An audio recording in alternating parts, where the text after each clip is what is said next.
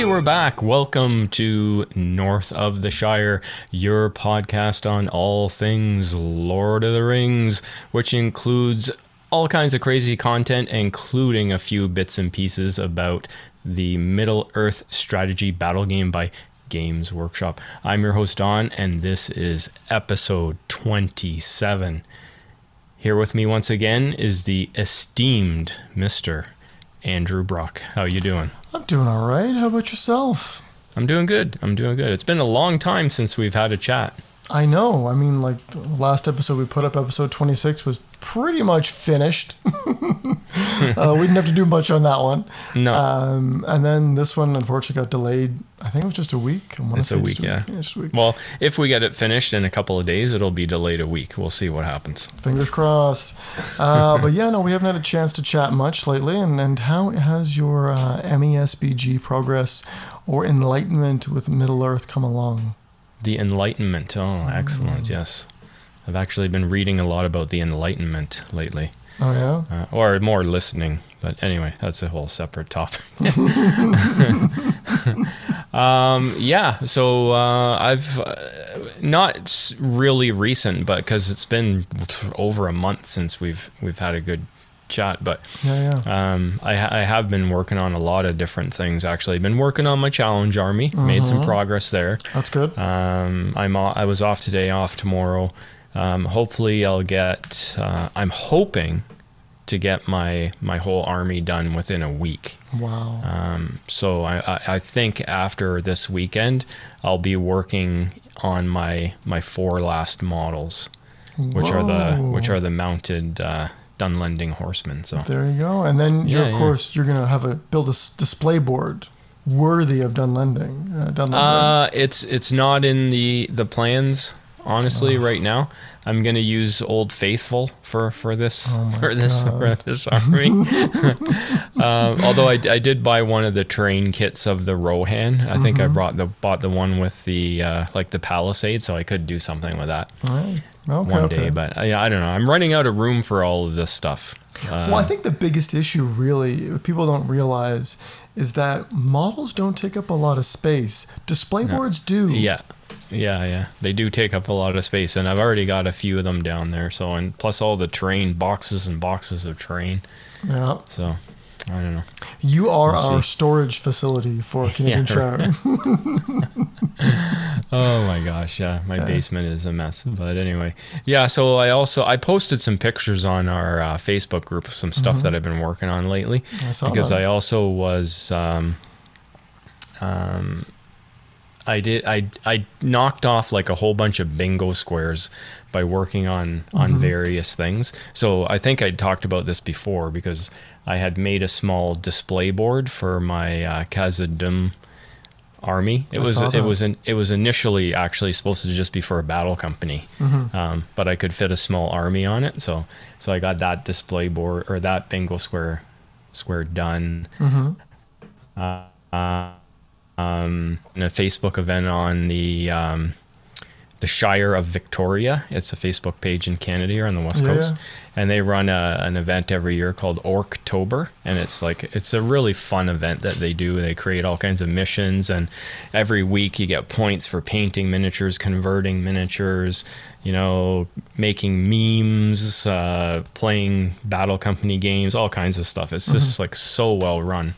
Um, and this year, I like being so busy. I'm like, I'm still gonna do it, but like, I probably won't have time to actually do many of the games. But like, I, I painted um, some orcs and did a whole bunch of converting, did some kit bashing um, with some some other model kits, and I actually was able to convert some of my uh, Uruk-hai bowmen Yeah. like like I got a ton of metal Uruk-hai Scout bows, and so when I like all the plastic guys that I get, I'm like, well, I don't really need them. I've got enough.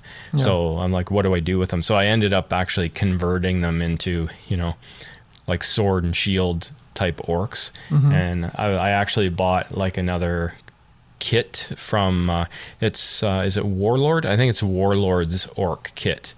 Um, not crazy about the models in it, to be honest, but they're all in pieces. Um, so there's just like all kinds of arms, legs, heads, you know, weapons. Um, something that's really lacking in GW's range. Um, so it, it makes it amazing for for kit bashing a model. Um, so I, I was using that and came up with some some cool conversions. Um, yeah, so I think I got a bingo square there. I think, um, and then we had a tournament like in September, so I played played a couple of people I hadn't played before, so that was a bingo square. Um, yeah, so got quite a bit of stuff done, and of course I did some work on my my challenge army. So I'm just about finished my six Huscarls. Huscarls, nice. Yeah, yeah. You got a lot, a lot done. Holy cow!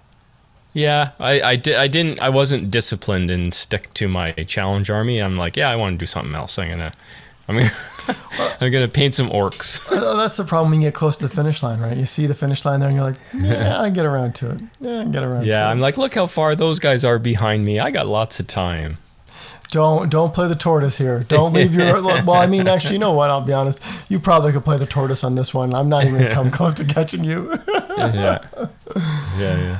Uh, yeah, from the last month, I have done Bo Diddley. Uh, I'm looking over at my display board or my, my, my, my painting setup, and it's sitting in a it's sitting in the closet. It's been sitting there for a month probably, Mhm. and I'm getting ready to move in a month, like less than a month, probably a week. Oh now. yeah, yeah. You told me that. I didn't know that. Yeah. Week, week and a half, we're getting ready to move. So Mm-hmm. I'm not even thinking about painting until after I get into our new place. Hmm At which point in time, I will get a new shiny desk, uh, which is really just I'm requisitioning my old desk that I gave up to my wife temporarily for work, and I will then put my painting stuff back out and resume painting every now and then.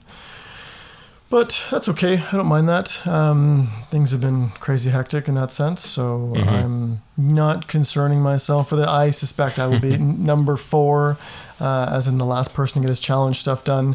And I say this with confidence, knowing that literally a third of my army has been fully painted and completed, and Garrett has all of his models still unassembled. I guarantee you I will not finish before him. Yeah, Just we'll don't see. see it we'll see. Uh, I'll be talking to him this weekend, so I'll, I'll find out what's going on. Because now he's working on uh, he's working on Treebeard now. So I, I heard, which is not in his So- challenge army. no, Uh, and I have heard that Treebeard is a joy to assemble.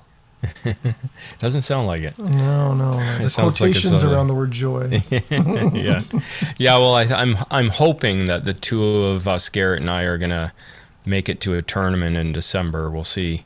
Um, but that that's what we're aiming for. So well, December and January both have two uh, two tournaments, right? One in Yeah. December, one in January, which is fantastic.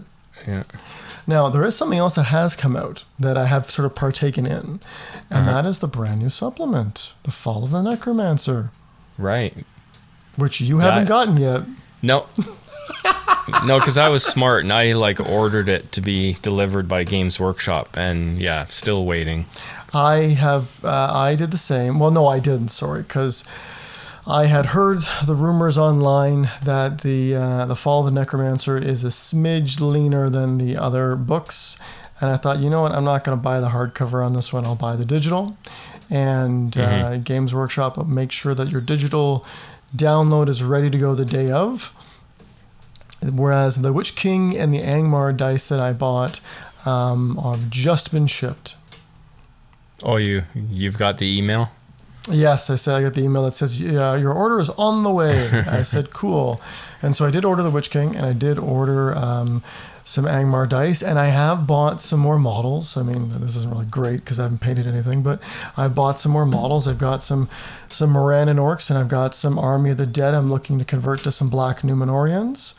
Um, give myself a little more. Um, Mm-hmm. Oh, you picked force. up a big uh, lot of models on the local trade group, right? That's right. Yeah, so uh, I can whip up a nice little, um, you know, a Mordor force and add a couple pieces to it. Uh, give myself a nice little competitive force there. I'm looking forward to that, and uh, I'm looking forward to sort of assembling that new Witch King model.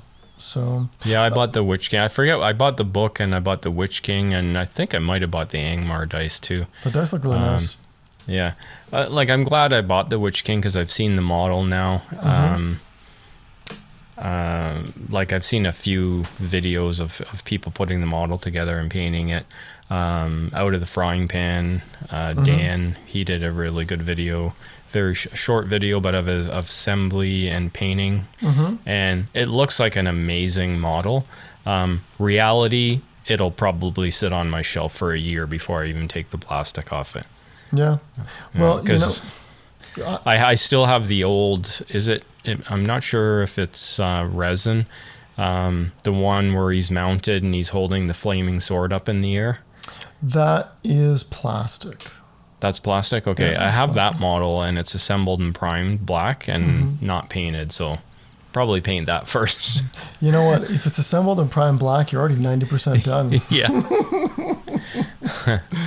You know, Yeah, just just true. put put a little a little bit of lighter gray over top as a highlight, and, and boom. Yeah, yeah, yeah. Slap some metal on it for uh, the armor, and you're good to go. What about all the um, models that have been brought back into the range by GW recently? All the elves and Oh man, I spiders and stuff like that. Did you jump on any of that? I have yet to. I want to buy the Spider Queen. Um, Mm-hmm. It's sort of up. Um, it's tickling my fancy, uh, mostly because I run. A, I have Mordor models. Like I have a ton of goblins, and I thought you know it'd be kind of cool to run a, little spider themed Mordor army, right? With Mm-hmm. um, Druzhag and Ashrak, uh, and the Spider Queen allied in.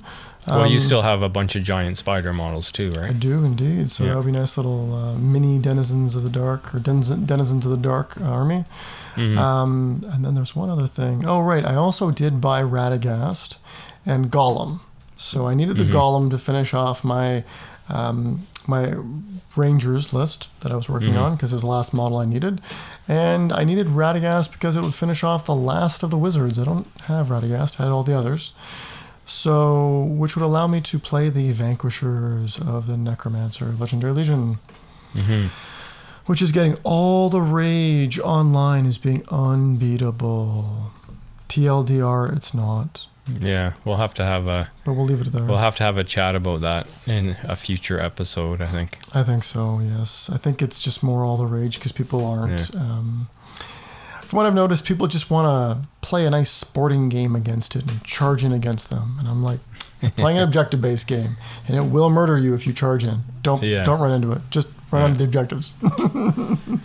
Yeah, I didn't. I haven't yet. Anyway, uh, pulled the trigger on any of those uh, GW releases yet.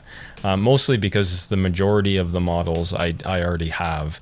Um, I actually could also use Gollum. I don't have a Gollum, and I need one for my Goblin Town army. mm-hmm. Um, also thinking about like the Spider Queen is a very competitive model. Um, so I wouldn't mind having that in in my collection. Um, never been a fan of the model. Oh, a that's all. model. That's always what sort of kept me from buying it in the past. It's like it's really good. You should you know get it. It's it's a really effective model. It's you know it would maybe help you win a tournament one day. And it's just like I look at the model. And I'm like, Ugh. Well, so the way I see it, you know, just a quick do a side tangent here before we wrap up this segment. The Spider Queen represents to Mordor what Gulavhar represents to Angmar, right? That model that when you couple it with a ring wraith or two, can run in and charge into an enemy hero and with a bat swarm in tail and Yeah. in, in, in tow, murderate he's your the thing assassin. he's your assassin model, right? Um, slightly, I mean, definitely less defensive than Gulavhar, and Gulavhar's already pretty bad. Um, but I agree with you. Like when I looked at the model, I'm like, if this model didn't have good rules, I wouldn't even look at this thing. It is a disgusting model. You Yeah. know, like I would almost consider using like some sort of Shelob alternative. It's like all these little like warts on its back, and I'm just like, there's no such thing. Spider doesn't. Spiders don't have that kind of stuff on their back.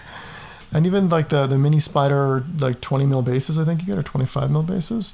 They're just like like what are these? It's like it's, oh, the swarms the- or the broodlings the or whatever they are. Yeah, yeah, yeah. Like f- from a gaming perspective, they're phenomenal. Which is, I think, one of the reasons why we put the Spider Queen down as one of our our top uh, heroes of valor. Um, yeah, we talked about the Spider Queen. Yeah, in uh, one of our top yeah. um, mid tier um, heroes. Mhm. fantastic model. Um, but yeah, like from an, an aesthetics perspective, not looking good. no, So, no, no. yeah. Cool. Alrighty. All right. You want to get moving on to our uh, main topic discussion? Uh, I think so.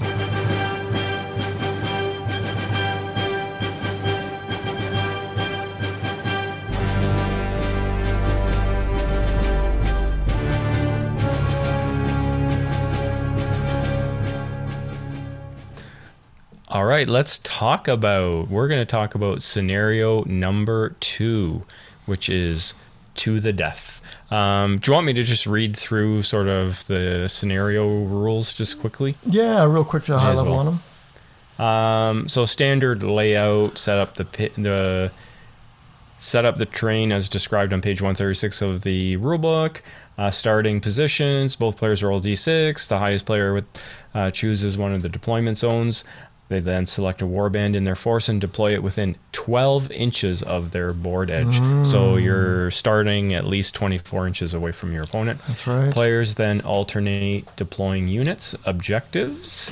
The game lasts until the end of a turn in which one force has been reduced to a quarter or 25%. That's right. Uh, scoring victory points. One victory point for causing one or more wounds on the enemy leader. If you kill the enemy leader, you instead score three victory points. Mm-hmm. One victory point for breaking the enemy. If the enemy force is broken and your force is unbroken, you instead score five victory points. One victory point if you have at least one banner remaining and your opponent has none remaining, mm. you s- instead score two victory points two victory points if the enemy force is reduced to 25% of its starting number of models at the end of the game. Wow. That's it. That's uh, some Very- big, some key things there. You know? Yeah, it's it's it's quite different than most of the other missions. Actually, it's uh, it seems very straightforward, but when you actually look at all the other missions, it's it's quite different than the other ones. It, it is. It's, it's it's very straightforward, uh, but yet still different than the other missions. But it's also very nuanced, um, which we'll get into throughout the course of this discussion. Yeah. Um, you know, everyone thinks, "Oh, this is a very simple mission." I'm like, not really. Um, there is a lot of nuance to the mission, like there is pretty much with It every is. mission. Um, a couple things. One, you're 24 inches away from your opponent, so this is a shooting armies, but like for like love mission. Mm-hmm. Um, the other piece is banner. This is one of the first missions you'll see that gives VPs for a banner. Um, and the last piece is this is the only mission in the game that awards you potentially seven VPs for quartering your opponent. Yeah, I mm. noticed that. It's it's the only mission out of all 18 that actually offers that. Yeah, I mean, it, Not it- only that, but it, it actually ends the game when that happens too. So Exactly. you, you you can control when the game ends and also pick up some extra victory points.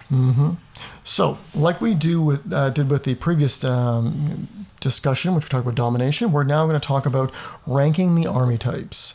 And so we're doing this a little bit differently, um, in part because I forgot to send the notes to Don, and in part because I thought, wouldn't it be cool if I read out my options and Don says that's stupid? So we can get some nice. Help. We're doing this on the fly. On the fly, that's right.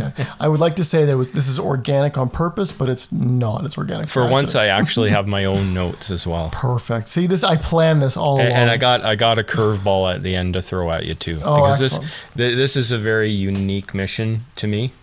Um, simply because um, it's kind of the classic my army versus your army mission of E MESBG. It is very much a my army versus your army because the objective is I'm playing against your army. Yeah. Playing the objectives. Yeah. So let's let's dive into this. Okay, first, uh, remember doing we're doing one to five ranking. Uh, not all ranks are going to get used up, which is I guess okay or not okay. And uh, uh, essentially, a one means this is a great mission for me. This is like my my my wheelhouse mission where I'm going to do well. Uh, Whereas a five is essentially I'm uh, in deep deep trouble. Uh, this is going to be an uphill battle, and a three is I'm indifferent. So, to start us off, tied at number one is the leaf blower and the line breaker army types. That's right, starting out the gate with a tie at number one. And that is because uh, the, the this mission is the mission of choice for leaf blowers, right? You've got 24 inches between you and your opponent due to the deployment rules, so you can maximize your shooting turns. You get a minimum of about ooh, about three shooting turns, about three turns of shooting, uh, probably four in other cases, uh, provided you have a banner, and we can get more into that later. Um, and as you know, the maximum VPs come from breaking quartering.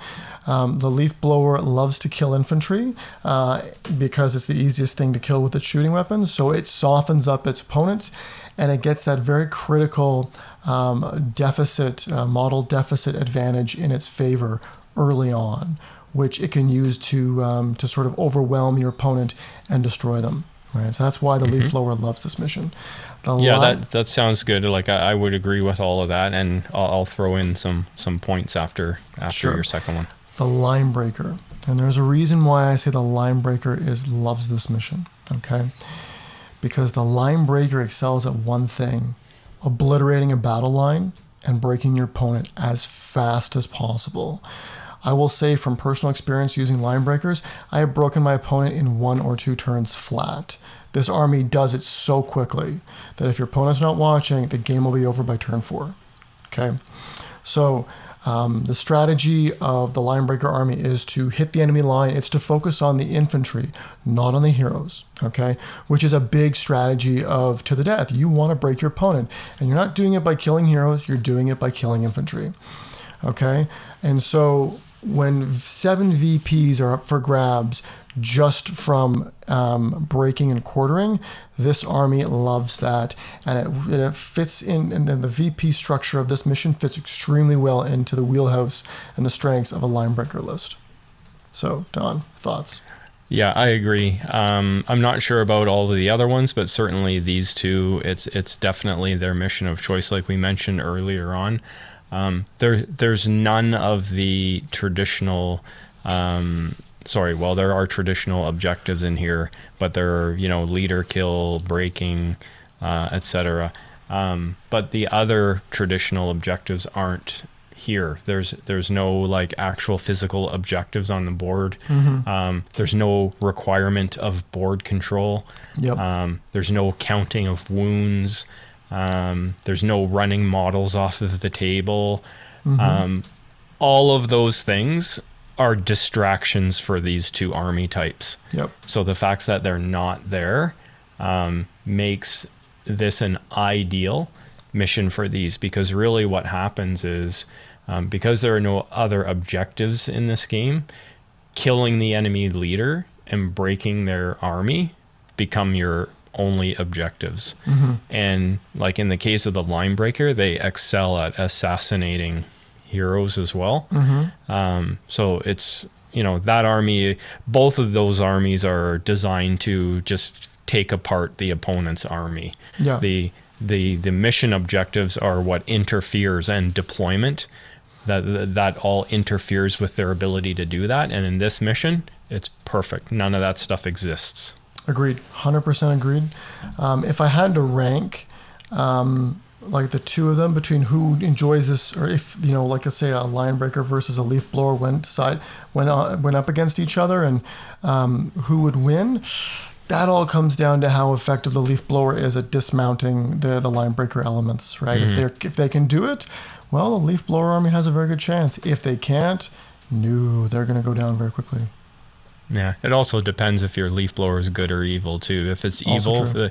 they're going to have a big advantage Oh, yeah, big time. Because shooting into because they can still shoot into combat. Even if they Yep. get to them, they can still shoot at them. So Okay, so well, I think we're, we're we're we're so far we're in um, Mhm. we're in agreement on who's number one. Yeah. So let me move to. Do you feel like there is a any of these army types fit into um, number two? They slightly favor this type of mission, but it's not their best mission. Um, Because remember, you can skip. Um, whereas on the one to five, you don't always have to have an army type sitting at each uh, number. okay, what else do we have? We've got shield wall, Combined arms. horde, and what's the other one? You got shield wall, combined arms, mobile, and horde. Um, If you're well, thinking horde. this long, It's then probably nothing fits in number two. N- nothing jumps out at me, Okay. honestly. Um, I, I don't think any of these, all of those are, I think, a little bit lower down than than a two. Mm-hmm. Okay. Um, I don't think this is an ideal mission for for any of those. Certainly, horde. I think is is probably potentially a two. Mm. Yeah, because because Horde can still control the board and you know capture objectives and stuff. Um, their to me their primary strength is actually to destroy the other army. But in this mission here, the the disadvantage for them is is the deployment. Starting 24 inches away from your opponent is is not good for them. So then let's jump into number three, the average. They, they like it. They're, they're, they're indifferent to this type of mission. It's neither good nor bad.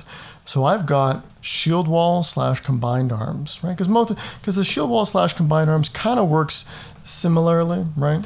Uh, With combined arms having a, little, having a lot more tricks, but um, this is an average mission for these guys. Um, these types tend to bunker down in a single table quarter, right? Like, you know, they do that refused flank um, with their whole force to sort of shrink themselves down as small as possible.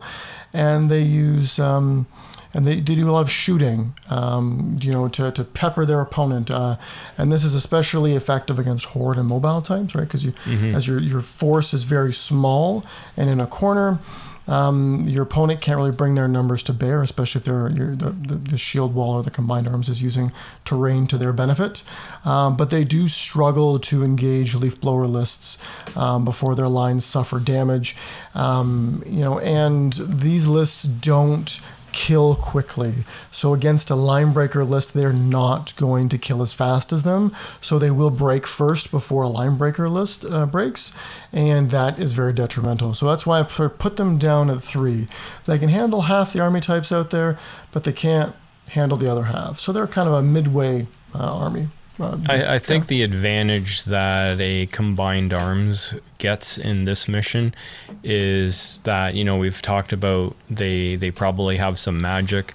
So you know they may have Sorcerous Blast they may have like a transfix to slow their opponent down they may have like a blinding light to protect their smaller contingent of archers uh, they may have a siege weapon. So all of those things are good for a game where you can start 24 inches away for your Yes. from your opponent so i think i think that helps them um, as far as shield wall goes, I think what really helps shield wall is that there's no um, board control required here. Yep. Um, you don't have to try to run models off the other side of the table. Like there, there's there's nothing against working against you uh, remaining strong in your shield wall. Yeah. Um, you know, you probably have a bit of shooting as well. So to me, this is is both of these armies. It's it's an okay mission for both of them. Yeah. Would you put any other army type? Well, I guess the only two left are mobile and, and horde. Would you put either of these also at three? No, Okay. So l- let's dive down to number four, where it's it's not a wheelhouse mission. Uh, it's definitely not an average mission, and it's kind of uh, puts him at a slightly slightly uphill battle, and that's mobile. That's right, I'm going there. Um, and I would consider this to be a weak mission for mobile because mobility provides little to no benefit. Table control means nothing, so a mobile army can get nowhere fast. Congrats. Um, and you know when we talk about the shield wall and the combined arms and the line breaker and the leaf blower, they generally have you know decent shooting. And when I say decent shooting, I'm referring to 33% bow limit here. I'm not talking like I mean a more, leaf blower is obviously much higher than that, but the- a good shield wall, a good combined arms, and a good leaf blower still has 33% bow limit. You know, so when you have these other armies sort of hunker down and just lob shots at you from 24 inches away, while yes, you're quick and you can get to them, taking any kind of casualties coming in before the charge, you know, and not getting your, your mounted models knocked down in the case of the, the mounted uh, mobile army is detrimental. On top of that, you know, um, you know, the shield wall, the combined arms, all of these other the, the other armies above them, um, they're going to want to hunker down in sort of a table quadrant, right? They're not going to spread their force out, right? Like mobile armies want you to spread their force out because they can pick you apart. But you know, Yep. there's no need to do that. So you're going to hunker down and be in one position. You're ideally going to use terrain, create sort of like um, funnels where you're going to push certain, uh, only allow certain amounts of models in through, which is especially detrimental to the larger mobile armies bases for the mounted ones. And so all of this creates this um, environment where mobile armies struggle against the, all the other aforementioned army types um, to pull out a win.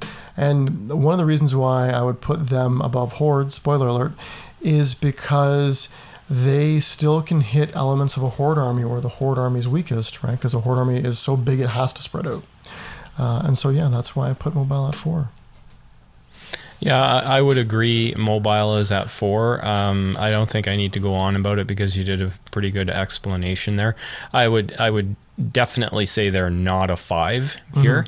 Um, you know, because they can certainly win this mission. Um, so yeah, I, I, agree with you on this one as well. Okay, so now the- I, I, I know I don't agree with you on on Horde though because obviously you're putting Horde at a five and I would not agree with that. So I would say putting, I would say Horde is a four as well. Okay, so you're putting Horde at a four. Why do you put Horde at a four? Because we're at a f- number four right now. Um, because to me, like the big disadvantage here uh, for Horde is the 24 inch uh, distance away from your opponent. Mm-hmm. Um, however, there are advantages that come with this one too. And one of the big ones is that your entire army starts on the board and you can deploy it right up at the 12 inch mark. So like there's no maelstrom here. Mm-hmm. Um, so your whole army is going to be there. You can deploy it however you want. If you're, you know, if you're, uh, let's assume you're like a goblin town type horde. Sure. Um, really, the big disadvantage of of the distance really only comes into play if you're fighting against a leaf blower and to some extent if you're fighting against a mobile army. Mm-hmm. If you're fighting against all the other three armies, it means nothing. Um, you know, line breaker, you just you want to fight. You know, go ahead, charge me, do your damage, and then I'll just swarm you and kill you. And uh, you know, shield wall, I'm going to move up to you, however long it takes, take a bit of sh- casualties from shooting. I'm going to wrap around your flanks and kill you with my swarm, you know? Mm-hmm. And it's the same with uh, combined arms. Um, you know, do your do your fancy tricks, kill a few guys. Um, in the end, I'm going to engage you and kill you. The only ones that can really stop that from happening are the leaf blower can potentially break you, mm-hmm. um, and the mobile army can essentially just skirmish you to death. Yeah. Um, but that's not a guarantee in either case. Um, I think, you know, it's likely, but it's not a guarantee. But I think still the Horde has the advantage against the the other three armies. Mm, so it almost sounds like you would put the Horde higher than a four. You almost put them at a three then. I was thinking about it. Um, the more I think about it, I might put them at a 3 mm-hmm. I would definitely not put them lower than a 4 mm-hmm. um, I don't know. I'm gonna put them at a four for now, okay. and we'll have see what you have to say. Okay. Well, that's right. I said it. Horde or five. This, I think, in their, my opinion, this is one of the worst missions for a Horde army. That's right. I said it. Uh, and the reason why I believe that is because one, the 24 inch gap, right? Any any army type um, outside of Horde is going to have shooting, right? That's just a given. And so you're going to take casualties coming in. And Horde generally have pretty low defense, right? I mean, the best horde in the game, I think, have. I mean, the best horde of the game probably have defense six if you're looking at the Isengard Assault on the Helm's Legendary Legion. But generally speaking, you're thinking whenever you think horde, you think Goblin Town. Okay, so let's go from that that one idea for a moment. But most horde fall into this category.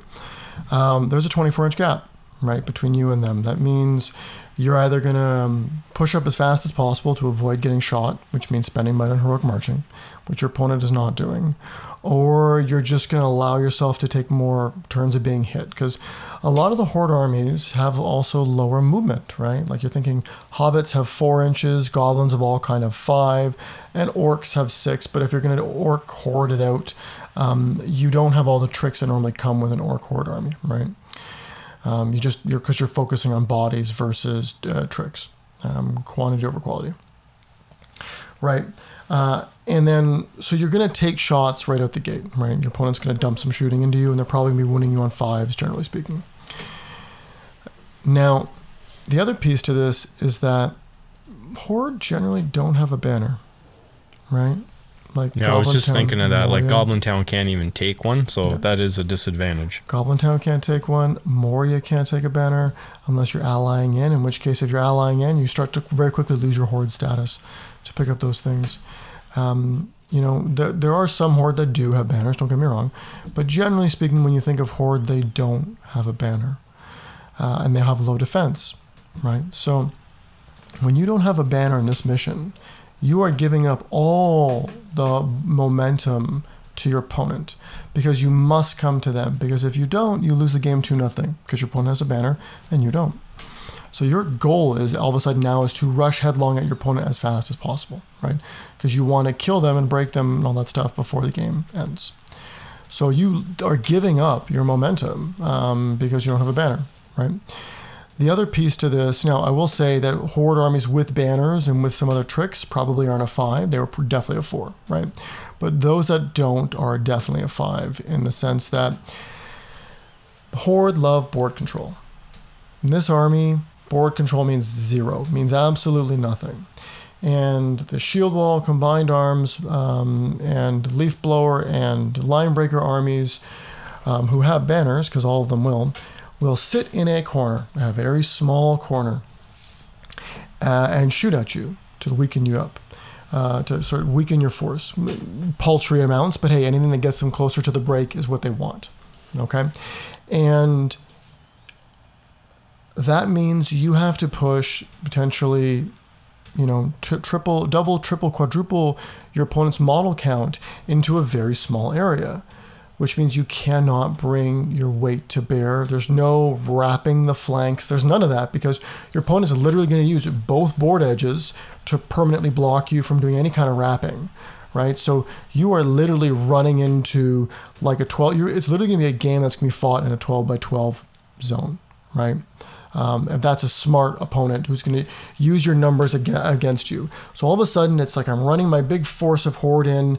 Um, I'm taking some casualties from shooting. I finally get up to be in combat with you, and 30% of my army can actually engage you. The rest has to sit there waiting for their buddy to die before they can jump in, right? Hoping that you roll terribly so they can start pushing through your, your battle line, right? And they don't have a banner. So every time you, like the Horde player, loses models, they have to replace um, their model lost with another model. Whereas sometimes you, um, a an army with a banner that is getting really good coverage doesn't need to replace a model if they can get a reroll on a dice. Okay, and the last piece is every Horde army except the Assault on Helm's Deep Legendary Legion uh, that chooses to go Horde has atrocious courage. I'm talking courage three or less. And when you break, you break bad. And that means your army itself is a detriment to the game ending. So when you break, quartering becomes very easily because it's not just your opponent killing you, it's am I making stand fast rolls? Am I making courage tests on courage 2 or courage 3? And if I'm not, I'm going to lose the game very quickly because I can no longer control when this game ends um, because my army is just falling apart all around me. So yeah, that's It's think a, it's it's a good points you bring up, but it, your your argument seems to be based on two things. Number one, the opponent is going to have fairly strong shooting, and number two, the opponent is going to be happy to win a very low VP game by you know having a banner. Um, I don't think either of those two things are a guarantee. Um, you know, your opponent may not even have a banner. well, like, not everybody plays with a banner. So here's the thing. When I look at this, I always think of top table. Okay, and top table players always, almost always take a banner, unless you're playing an army like uh, Fiefdoms, where Imrahil's 12-inch range is good enough, and you sacrifice the few missions where you have to bring an actual physical banner. Okay. Um, the other piece is if you're playing to win and you have a banner and your opponent doesn't in a mission like this, you never move up, ever. You find a spot that's really nice for you and advantageous. You hunker down and you sit there and you say, "Please come to me. You're going to lose this game if you don't." Yeah. And your opponent is like, yeah, I'm a competitive minded player, I have to come to you. It's no choice about it. Because if I can win a 2-0 game, I'll win a 2-0 game. I mean, I mean it's not enjoyable, but if I come out to meet you in battle, I sacrifice my 2-0 game. I sacrifice all the advantages I have coming into the game just to hope to get an 8 or a 10-0 game. That won't happen. I'll get I'll get wrapped like you said before because my opponent will finally be able to bring his numbers to bear and I'll just be killed. Like that's just that's just what's going to happen again, like you're looking at it from the perspective of playing on the top tables. It's like I don't usually look at it from from that perspective, but I can see from from your perspective why you may lean in that direction. Yeah. So I think we agree to disagree on the placement of a horde, and you know what? It's always good to have some kind of um, agree to disagree conflict, as you said, Don. We breed conflict on the show. Yeah. Definitely. All right. Next up, we have Army versus Army Thoughts on the Underdog, where we talk about not the stronger armies, we talk about the weaker ones and how they can possibly win against the strong boys. And we'll start with the leaf blower versus everyone else. And that is everyone, with tips and tricks for everyone else to beat the leaf blower. I mean, we've talked about the leaf blower in the leaf blower army type series, so it's pretty obvious. Um, you need heroes with heroic march, right? I mean, that should be a pretty standard thing in your army, yep. anyways. So, heroic march gets you across the field faster, which means you take less casualties. And when a leaf blower army is engaged, especially a good one, it really struggles to take a win. Secondly, your heroes, um, uh, especially on mounts, are invaluable. So putting two or three in the ways in front is uh, a very important thing. And lastly, when you do engage and the leaf blower has sort of whittled your numbers down, never ever engage its center right? Because it will wrap you with its superior model count advantage and kill you. So what you want to do is you do want to do um, a concave army line or essentially a U semicircle, right? And you want to hit one of its flanks. You never want to plow into it and give it an opportunity to wrap you completely. You want to hit one of its flanks, and you always want to sort of be rotating your U semicircle so that you're always giving um, some side of your army line um, to your opponent's much larger battle line, much larger, straighter battle line, if you would. Um, and what you're essentially doing there is you're forcing um, like a line breaker, or sorry, you're, you're forcing like a leaf blower army um, to sort of walk towards you, and they're not very quick. Uh, leaf blower armies aren't. Um, so then all of a sudden, its models are sort of stepping on themselves, and you're able to hit elements of a leaf blower um, line without ever engaging the whole thing all at once. So that's really kind of a way to sort of catch back up after you've lost a bunch of shooting uh, casualties, is to hit a flank uh, for a leaf blower um, and force its larger model count um, to have to slowly walk towards you to eventually try to wrap around you. And by that point in time, you've killed enough of their models that you hopefully have equalized the model count advantage. Okay, let, let me jump in here. Yep. So, to me, this mission, more than any other, as I said this before, it's kind of like army versus army. It's, mm-hmm. it's kind of the mono a mono kind of scenario of MESBG. So I've got like a bunch of quotes that I wrote down because this one to me more than any other, it is going to require you to use your plan that you have developed for your army and to you lean into your tactical ability in order to win the game. Mm-hmm. Okay. So let me throw a quote at you that I think is applicable to the leaf blower here, because to okay. me, this is the perfect mission for the leaf blower to set up exactly the way they want to. Mm-hmm. Okay, and here's a quote. It's from Bobby Fischer, who is a chess master of uh, from the U.S. Mm-hmm. Uh, and his quote is, "Tactics flow from a superior position." Yep. I would 100%. To me, I, I I, I, think that one sort of hits the nail on the head for the leaf blower in, in this mission. Yeah, and I think the superior position often comes from in this particular mission's case, one having a banner and two having a superior shooting force because the army with the superior shooting force can often dictate the terms of engagement, especially if they have a banner, um, because they can just keep shooting you from a distance and eventually you will break if you don't engage. So it forces you to have to close quickly and you are closing on their terms.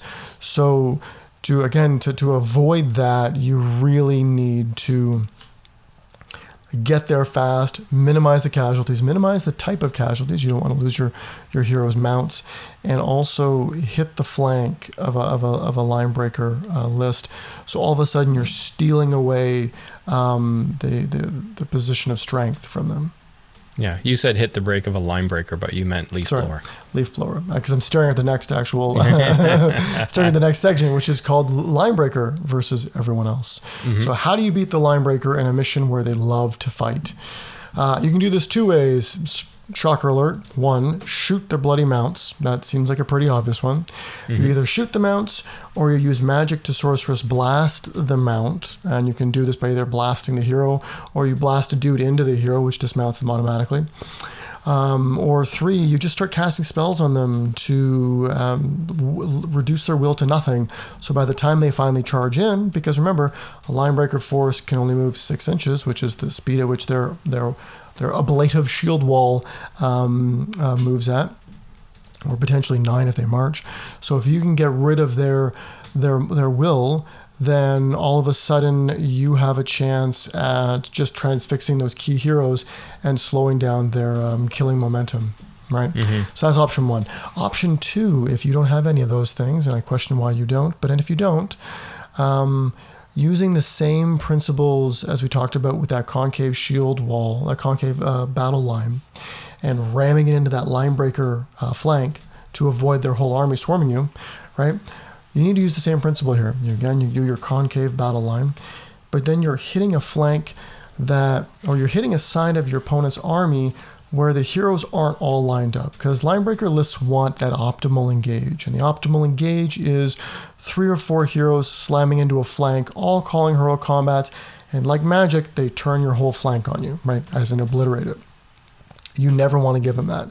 So you really want to have that like U-shaped formation where literally the uh, the tips of your battle line are like three or four inches behind um, your the, the center, right? So you're those sort of coming in in a reverse um, bull horns formation, if you would.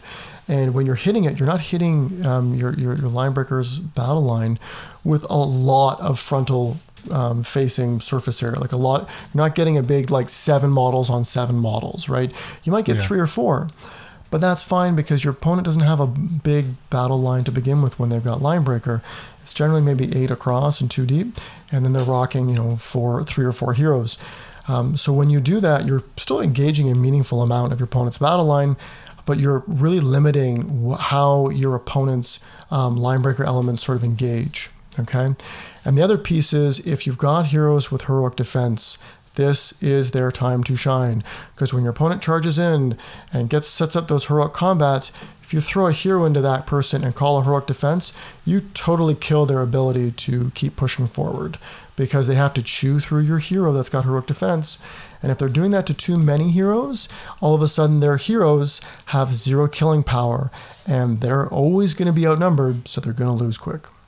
Yeah, I I think um, th- these quotes may not be entirely appropriate to the situation, but they're entirely appropriate to playing against a line breaker in terms of like, okay, this is this is how my army works. This is my general plan for for every game. So there's a, there there's there's a famous uh, quote that's used in uh, like military stuff uh, quite often, and it's it is no plan survives contact with the enemy and, and and to me that is that is so applicable when you when you play against a line breaker. Like you set up your shield wall or whatever and then the line breaker charges in and just like mangles you and then runs away and you're just like falling all over yourself trying to figure out what's happening you know? Mm-hmm. Ano- another good quote again applicable to line breaker because they're they're an army that just like hits so ridiculously hard.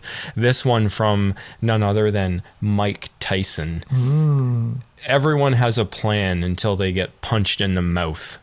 Yep. So it's like I know exactly what I'm gonna do, and then it's like, oh my god, my like my big hero was just killed. now, now what do I do? Exactly. I, I know exactly what I'm going to do. Okay, I'm, I'm, I'm 20 models from break, and all of a sudden, end of the first round of combat with line breaker, I'm four models from break. What, what, what just happened? And Yeah. you're like, oh God, I'm in trouble. And my heroes are mispositioned. So, yeah, like I, I cannot stress this enough. A four model, like a four hero line breaker army going against you, you can be, and if you've got 20, 25 models to break, you could be four to six models from break after the first round of combat. Like that's how fast they Yeah. move. So if you're really not paying a, a careful attention to where those models are, how they're going to hit, and how you're going to counter them, it is so critical. Because when they set up the hammer, the hammer hits real hard. And while you're like, oh, I'll just counter them next turn with um, with a heroic move off, great idea. Except you've just lost your whole flank. Who are you going to throw into them? The occasional one model? Yeah, that could work. But if you fail the heroic move off, get ready to watch your whole line disappear in turn two. So it is so critical, like you said before, Don, having that plan of action um, and being ready for the punch. Because when you get hit with it, you can survive the second round. It's knowing that once those line breaker elements are like either stalled out or killed or uh, negated or neutralized, the whole their whole army falls apart very quickly because generally speaking, the the shield wall element that they bring with them is just ablative wounds. It's strength three ablative wounds, generally speaking, and low fight value. They're supposed to have high defense. They're supposed to live as long as they can, um, and if you can stall out the heroes, your force can probably grind through their bodyguard line, their blade of wall line very quickly. So.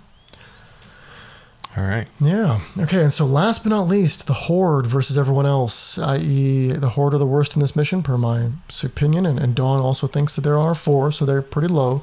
So, how can the Horde win? Uh, we've already talked at length about all the disadvantages that the Horde have, so it definitely comes down to the following. Um, you probably, if, if you're going up against a leaf blower or a strong shooting contingent, march, march, march. If you're not, you can take your time. Um, now, I will say this there are there's one sort of element, one sort of thing you need to do. Almost all horde armies have a punch, right? With Goblin Town, it's the Goblin King. With Moria, it could be a Cave Drake, or it could be the Watcher in the Water. It could be something, right? Like they almost always have a punch, and then a whole bunch of like models, cheap models. So it's all about using your punch or your tools at your disposal to um, steal away your opponent's best advantage, which is not being able to be um, surrounded. Because if they're in that table quarter they've got the edges of their their, their shield wall line touching the, the almost touching the, uh, the the sides of the table edges so you can't overwhelm them. So what you have to do is you have to do essentially a breakthrough strategy. You have to put your goblin king on the line hammer him in heroic combat through boom boom goes through four models and then all of a sudden it's a heroic move off to get the goblin king into your opponent's backfield and when they get into the opponent's backfield the rest of your goblins can follow suit and start running around and when that happens the, your opponent has taken a serious breach in their battle line and they're now in big trouble because now you've got goblins swarming in from the back. Um, and that can apply to pretty much any army is you need to have a breakthrough strategy. How am i going to break my opponent's line? Just enough to get a, uh, like a solid um, uh, i guess line or if you would path if you would to start pushing my reinforcements through because once you can uh, sort of envelop your opponent on the front and the back they're going to lose guaranteed Yeah, I'm gonna throw two quotes at you here, Okay. um, because what you're kind of saying is um, you really have to look hard tactically and sort of micro that situation, looking for the answer to this difficult problem.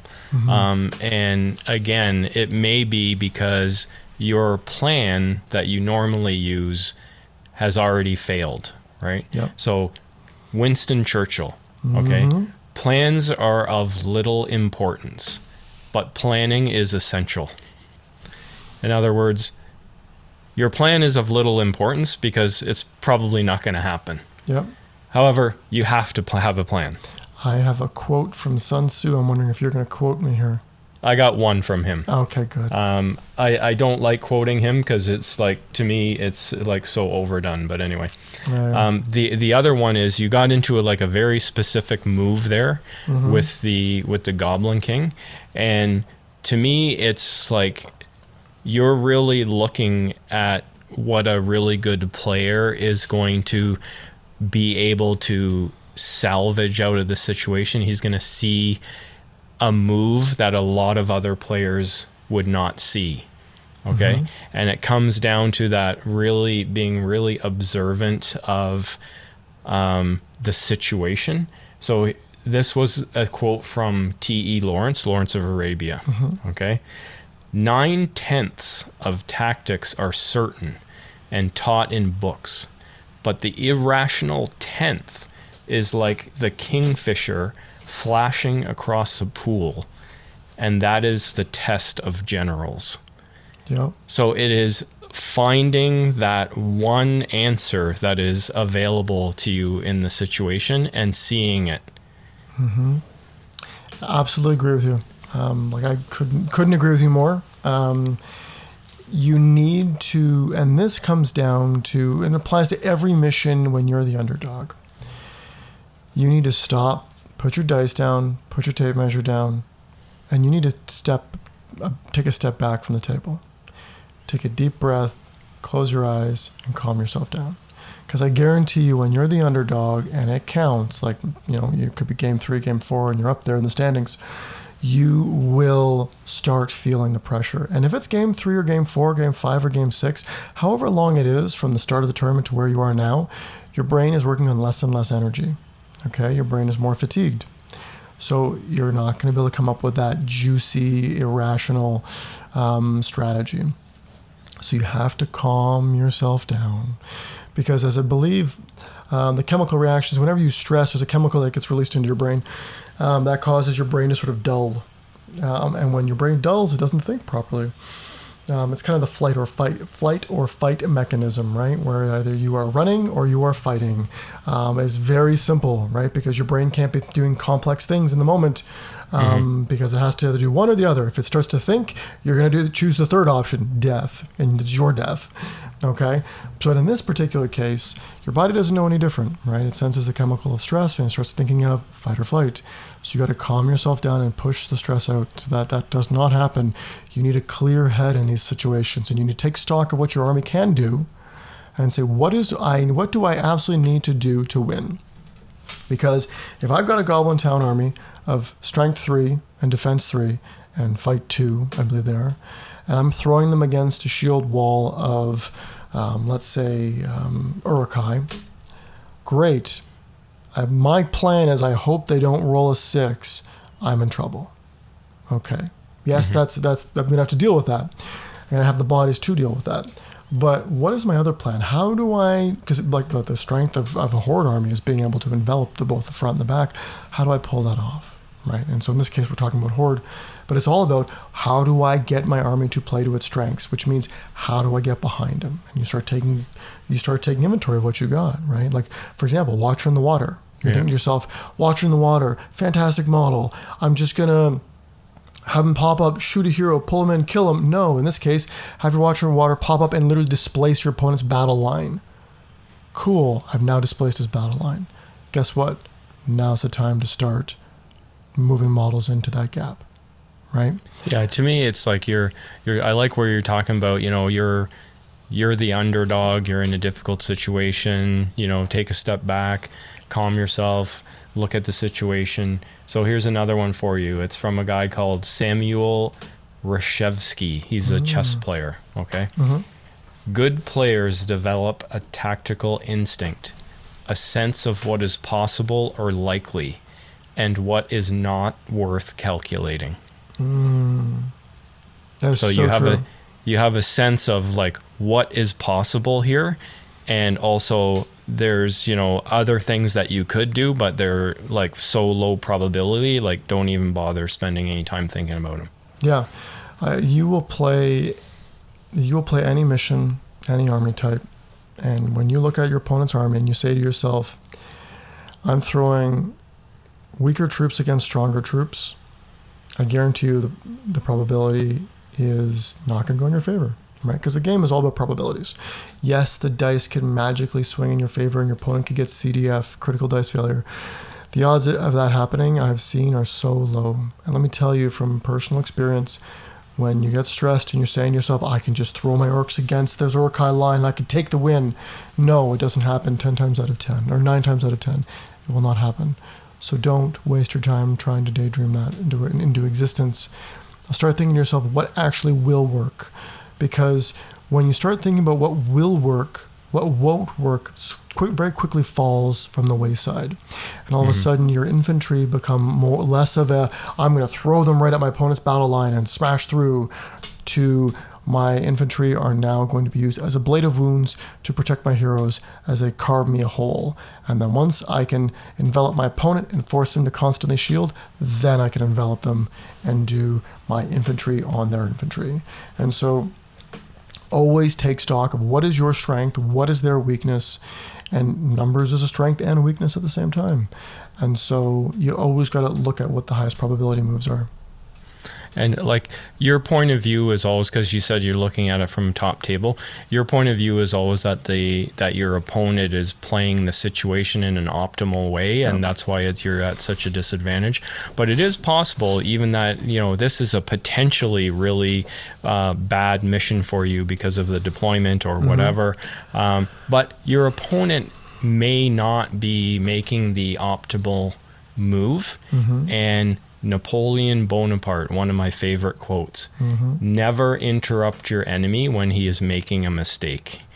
Yeah. So if he's not moving his you know shooting back to the back of the table and taking advantage of as many shots as possible um, you know if he's moving a little bit too far forward or being vulnerable in some way you know don't stop him from doing it and just let him keep on doing it that's right you know um, like there are times where you can very easily suss this out because Don, you're right. Like I always plan every move as if my opponent makes no mistakes, because I have come across situations where I assume my opponent is less skilled. I pull my foot off the gas, and all of a sudden I find myself on my back foot very quickly just due to by their their somehow they came up with the correct strategy that I didn't think they would, or the dice just switched in that moment, and all of a sudden I found myself on my back foot, struggling to keep a a, um, a tie going when I had a, a, you know a dominant win, mm-hmm. and so one of the ways in which you can sort of figure that out is just to ask your opponent, like, hey, how long have you been playing this army? Uh, sort of at the beginning of the game before models yeah. have even been deployed. How, how long have you been playing this army? And if they're like, oh, not very long, like, this is my first tournament, immediately make a note in your head saying, first tournament, okay. They're prone to make mistakes, watch for them, and once they make them, prepare to take advantage of them. I normally always ask my opponent that if I've never played them before. I always ask my opponent, you know, how long have you been playing the game, you know, etc. But I don't want to ask them that so that I can take advantage of them. I ask them so that I know if they're new to the game and then I can help them, you know, play the game. But um, from the competitive side of things, um, that's a very good strategy to with this army. And I'll end up, I'll end this off with my last quote, and I'll make you mm-hmm. happy. It's from Sun Tzu, oh, and it, it's basically borrowing from Green Dragon: "Know thine enemy." So you know, you mm-hmm. need to know your army. You need to practice with your army so that you know what to do in any given situation. Yep. But not only that, it's good if you're a competitive guy to know the other person's army and what tricks they can pull, right? And so here's the quote from Sun Tzu. Mm-hmm. Okay? If you know the enemy and know yourself, you need not fear the result of a hundred battles. If you know yourself, but not the enemy, for every victory gained, you will also suffer a defeat. If you know neither the enemy nor yourself, you will succumb in every battle. Mm, I like that. It's very true. I mean, um, if you know what you can do, what your opponent can do, then you already know the optimal counters, right? You never have to do anything else but move optimally. And the other piece to this is if you know both, then guess what happens? You need to spend less mental energy trying to figure out what they can do because you already know what they can do. And so you aren't spending a lot of mental energy playing this game, whereas your opponent might be. And let me tell you, when I talk about mental energy, I know we've talked about this in playing to win um, and preparing to, to the, for tournaments and stuff back in the earlier segments. Mental energy is so, so key. And it's so important to have a lot of your decisions sort of like being subconscious at like the subconscious level where your hands just move and they Yeah. move models. And that comes from a lot of practice, but also comes from a lot of in, in- inherent understanding for how the game itself works at all levels of play, both mid level, high level, and top table level, but also about how armies interact because you do not have to play every army in this game to understand how to beat them. All the armies work based essentially fundamentally on all the army types that we were talking about. Um, there is some slight deviation. There's a control army type or a sub army type that we've hinted at here and there, but like most armies play exactly as we said, the six army types. Like if you know them inside and out, then you will know that when I come across a, a Lurtz's scouts versus a Rohan army, I essentially know they all they both operate as mobile armies, but each mm-hmm. has their inherent strengths and weaknesses. Yeah. Right? And that's the thing, like I, I find too with you know we talk be you know we've talked many times about the gotcha, mm-hmm. and if you know your opponent's army well, you're you're never gonna have a gotcha happen to you Oh yeah. because you're you're gonna be prepared for it. If you get gotcha, He's not he's not gonna pull out a surprise. Yeah, if you get gotcha, you didn't know about the situation, but generally speaking, if you get gotcha, it is like the worst mistake that could have been made. And it's not a mistake of movement, it's not a mistake of tactics, it's a mistake of not knowing. Yeah. And it's the worst mistake because you're walking into a situation you should know about, but you don't. And so it always, if you've forgotten how an army works, don't hesitate to ask your opponent at the beginning of the game, which isn't the most ideal, don't get me wrong. But don't forget to hesitate to ask your opponent at the beginning of the game, Yay, what's your army? Okay, what does this guy do? What does this guy do? Most opponents will, will give you the 411 because they should um, very quickly, right? Oh, this guy has this, he's got this ability, and blah, blah, blah, blah, blah. Um, they're not going to give you their tactics, obviously, but you can sort of suss it out by understanding how the army generally works, right? Like, hey, I'm doing, going up against um, the, the, the, you know, the Theoden. The Theoden Riders Legendary Legion. Cool. What's Theoden got? Well, he's got the special Legion rule that, you know, once per game he does a free heroic strike or heroic combat for all heroes. And then um, Gamling has this extra point of might he can give out to one Rohan hero each turn if they run out of zero, if they go down to zero might. And they can get plus one fight and plus one strength. When you put all that together, you're like, this army cannot charge me. Pretty much that's the gist. Yeah. You know what I mean? And so it's about figuring it out. And I will use a Sun Tzu quote uh, that I have just off the top of my head. It's probably an overused overused Sun Tzu quote uh, that everybody knows, and that is, um, you know, your, your your plan of attack never survives the first engagement. Yep. Right. It's it's a similar quote to the one I had, which was um, no plan survives contact with the enemy. Those are two Yeah. sort of parallel Mm-hmm. And the- meanings, parallel meanings, yeah. And yeah, and and the reason why it doesn't work is because, and this is both for and against, right? You know, like when you charge in in your cav force, and you know you can hit your opponent's battle line, you can have three, four attacks on the charge, and you can whiff all your attack rolls. Guess what? You've done nothing. You didn't win. Maybe you lost your combats and the guys died. That can happen. So, tips and tricks to a mega win. All right, Don, we're getting on to the, my favorite section, subsection of this topic. This We're- is the meaty. Is this the meatiest section of this? well, it's almost always the media section because we're we're laying we're spilling the beans on how you can win uh, big on these events. Ah, okay. All right. You know what I mean? I, got it. Uh, so to the death, surprise, surprise. The first tip or trick is uh, the banner. Uh, if you have a, if you can take a banner, you should. Um, I know some people don't, and gotta tell you, big mistake. You really need a banner. Unless you're playing an army like fiefdoms, where like Imrahil has a 12 inch banner on his own. In Yeah. those cases, I could see why you wouldn't. But you know, you, most armies that can take a banner should because there's a couple of key missions where having a banner gives you points and it gives you momentum. And for 25 points, to have some big momentum in those missions is, is nothing to sniff at. Yeah, I think the only reason I used to not take a banner was just because of the high point cost. You know, because if you're playing, if you're say playing orcs, you're like losing four models to take the banner, and you know it is fairly easy to kill the banner bearer. Of course, you can hand it off, but you know there are ways to prevent that.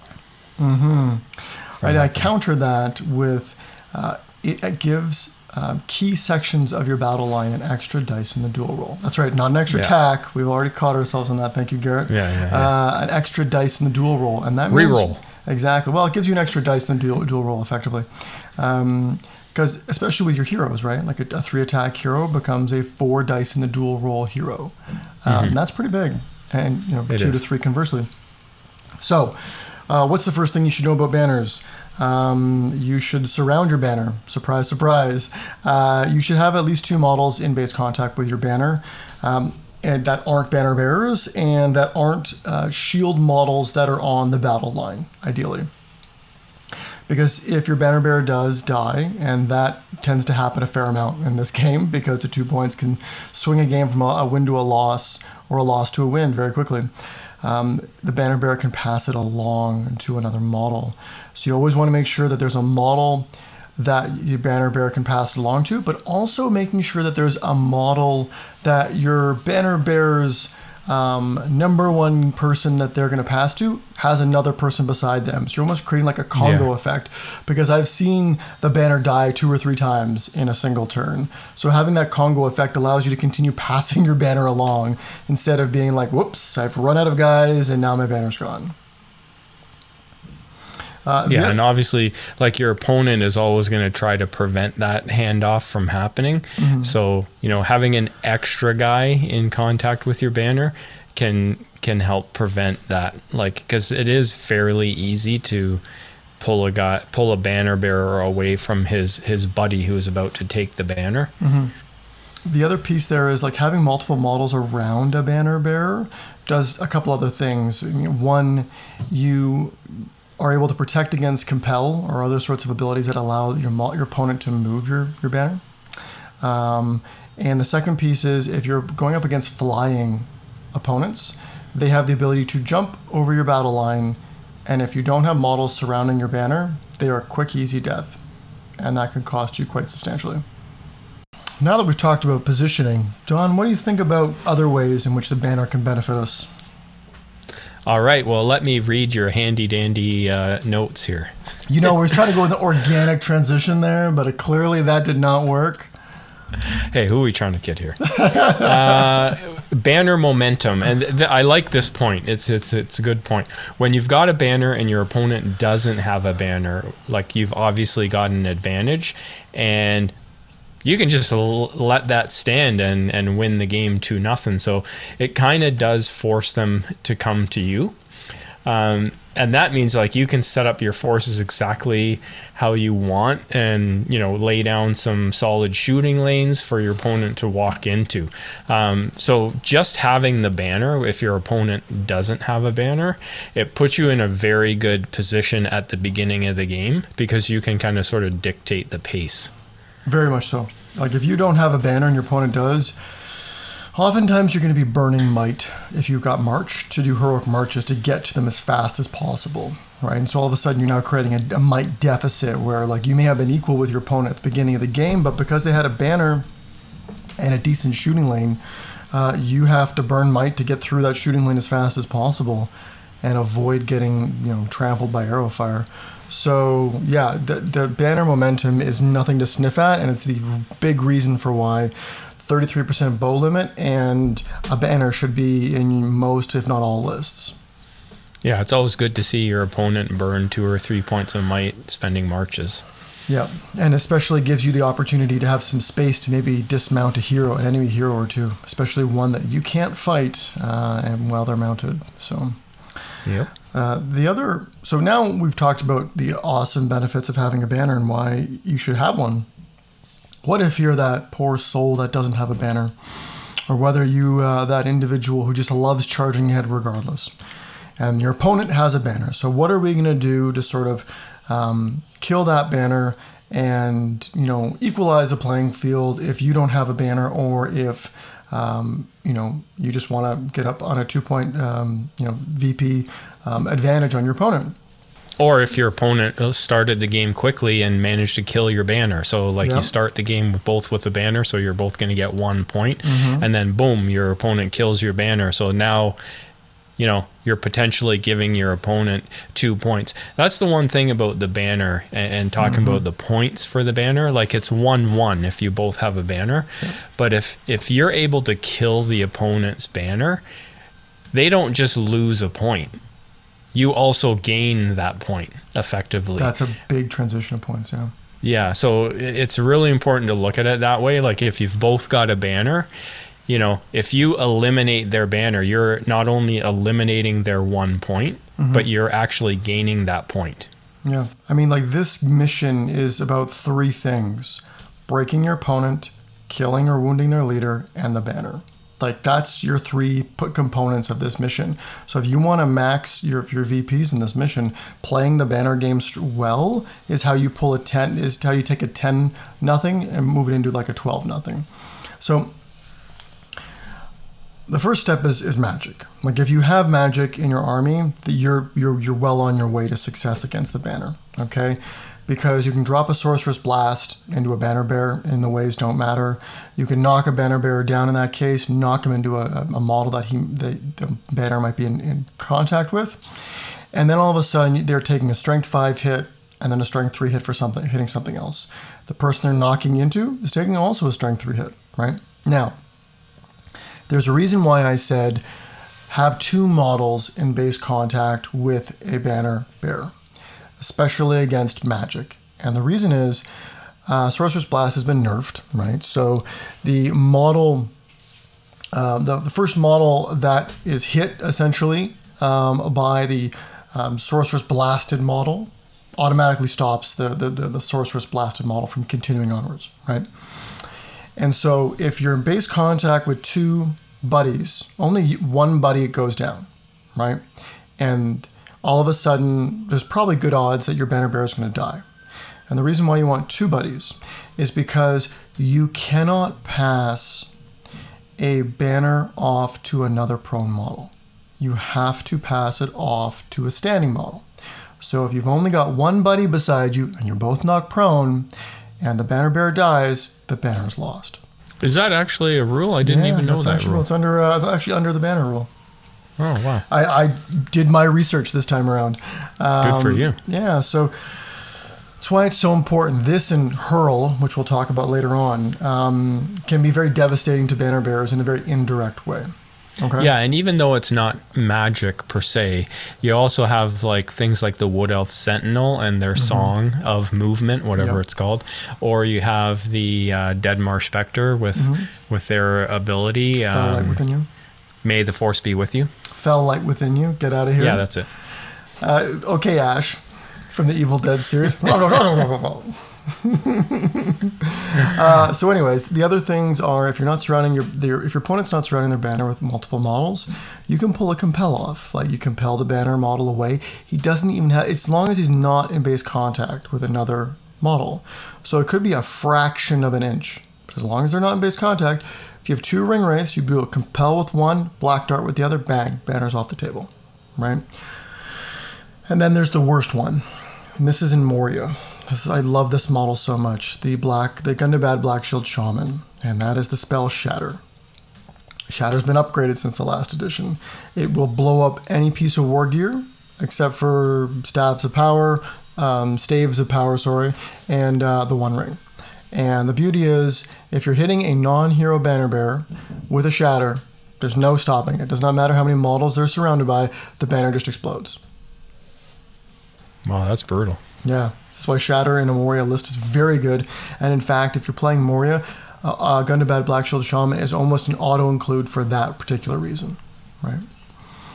Oh, that's that is that is rough. Yeah, because if you Yeah. you can't resist it, um, it's just it's automatic. Yeah. Yeah, that blowing up war horns, and if your opponent gets a bad roll and a resist, you could blow up Anduril, and all of a sudden Aragorn King Elessar is unarmed. So Nice. yeah.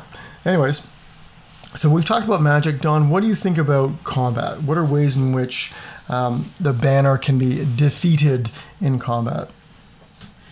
Um, well, of course, the ever awesome heroic combat.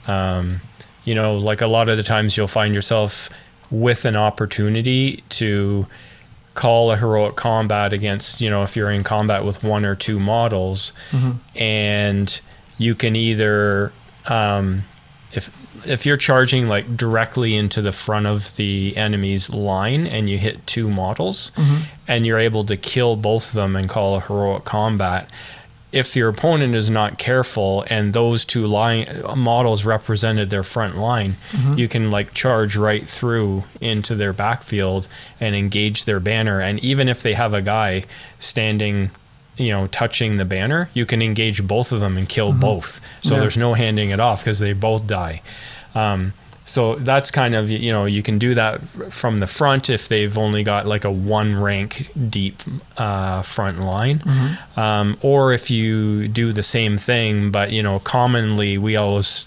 talk about cavalry being on the flank.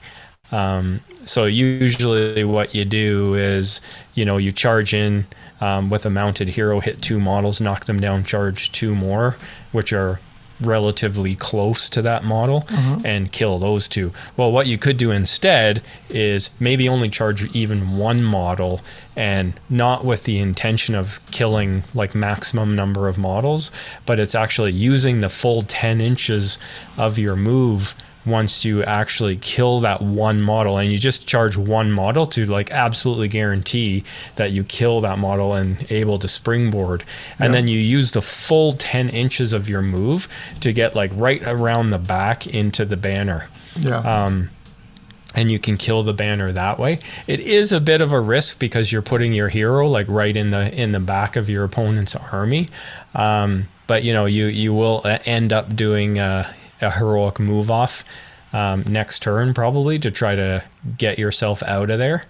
Um, but it can definitely be worth it, especially if the rest of your army is already engaging your opponent from the front. Then it's much lower risk. Yeah. The other thing is, and this is especially effective, is that if your hero has heroic defense, right? You do the you do the heroic combat, you swing around, and if you're, you're in good position, you can kill the banner bearer, and then you get swarmed. Why don't you just call heroic defense, right? If you've got two wounds, two fate, and you got a heroic defense coming around, um, the odds are you're going to survive a couple turns doing that and you're going to pull huge resources off your opponent because your opponent's going to think, "Ooh, I'm going to throw my hero at my opponent's hero who just made a really bad move," and then you're going to heroic defense potentially for two turns, uh, soaking up that big hero that's attacking you, and all of a sudden they're not attacking your battle line, right? And again, to the death is all about killing infantry. So if you can pull their hero off your battle line because they're trying to think that they can get a quick kill on your hero that charged around, um, that's a big win for you. Yeah, and even if you're mounted, like you can call you can call a heroic defense and they may kill your horse, but if you've if you've still got, you know, you know, if you start with three points of might, you use one to call the um, the heroic move. You've still got two in your pocket to call heroic defenses for the next two turns. Yeah. And by by the time that runs out, you're probably going to be okay because, you know, combat is like fully engaged all over the place at that point. So Yeah, yeah. By that point in time, uh, I would suspect that you've probably broken um, a, a segment or two of their battle line apart, and you've got models that are sort of swarming in. Um, especially because you're pulling resources off their battle line to, to have them try to kill your hero. So that yeah, that's definitely one way, and it's heroic combat, not heroic move down. Oh, did I say heroic move? You did, yeah. My bad. It's my all bad, good. It's all good. Uh, so the other piece is brutal power attacks. We're talking monsters here, and monsters can be especially effective at killing banners with the right brutal power attacks. Not all of them, but the right ones. Um, the probably the least effective but most surprising one is barge. Okay, so barge can allow your monster to move on through um, like a battle line, right? And potentially catch an unsuspecting banner bearer that thought themselves safe, right? So you charge in, you declare a barge um, after you've won the combat, and all of a sudden your opponent's gonna have to back up, right? Now, a canny opponent's smart and um, they they position enough stuff in the way that they can just say I elect not to move, and all of a sudden the barge kind of fails. Um, but sometimes you can catch your opponent off guard with this move, where they just can't put anything in the way to block you, and all of a sudden you've pushed models out of the way that you're in combat with, and you've got a d6 move uh, into the banner bear, and when that happens, your monster's going to squish that banner so quickly it's not even fun. Yeah, and honestly, it's um, you know I've been playing this game for a long time. I've played a lot of games, and I'll tell you, Barge is the least used of the brutal power attacks, and it's because it is complicated. Yeah. And you know, even I like I have to read that frequently to get my head around it and I whenever I do see people use it, quite often it's played incorrectly. Um, and I, I think that's just one of the reasons why you don't see it as much is because it is it's a complicated rule.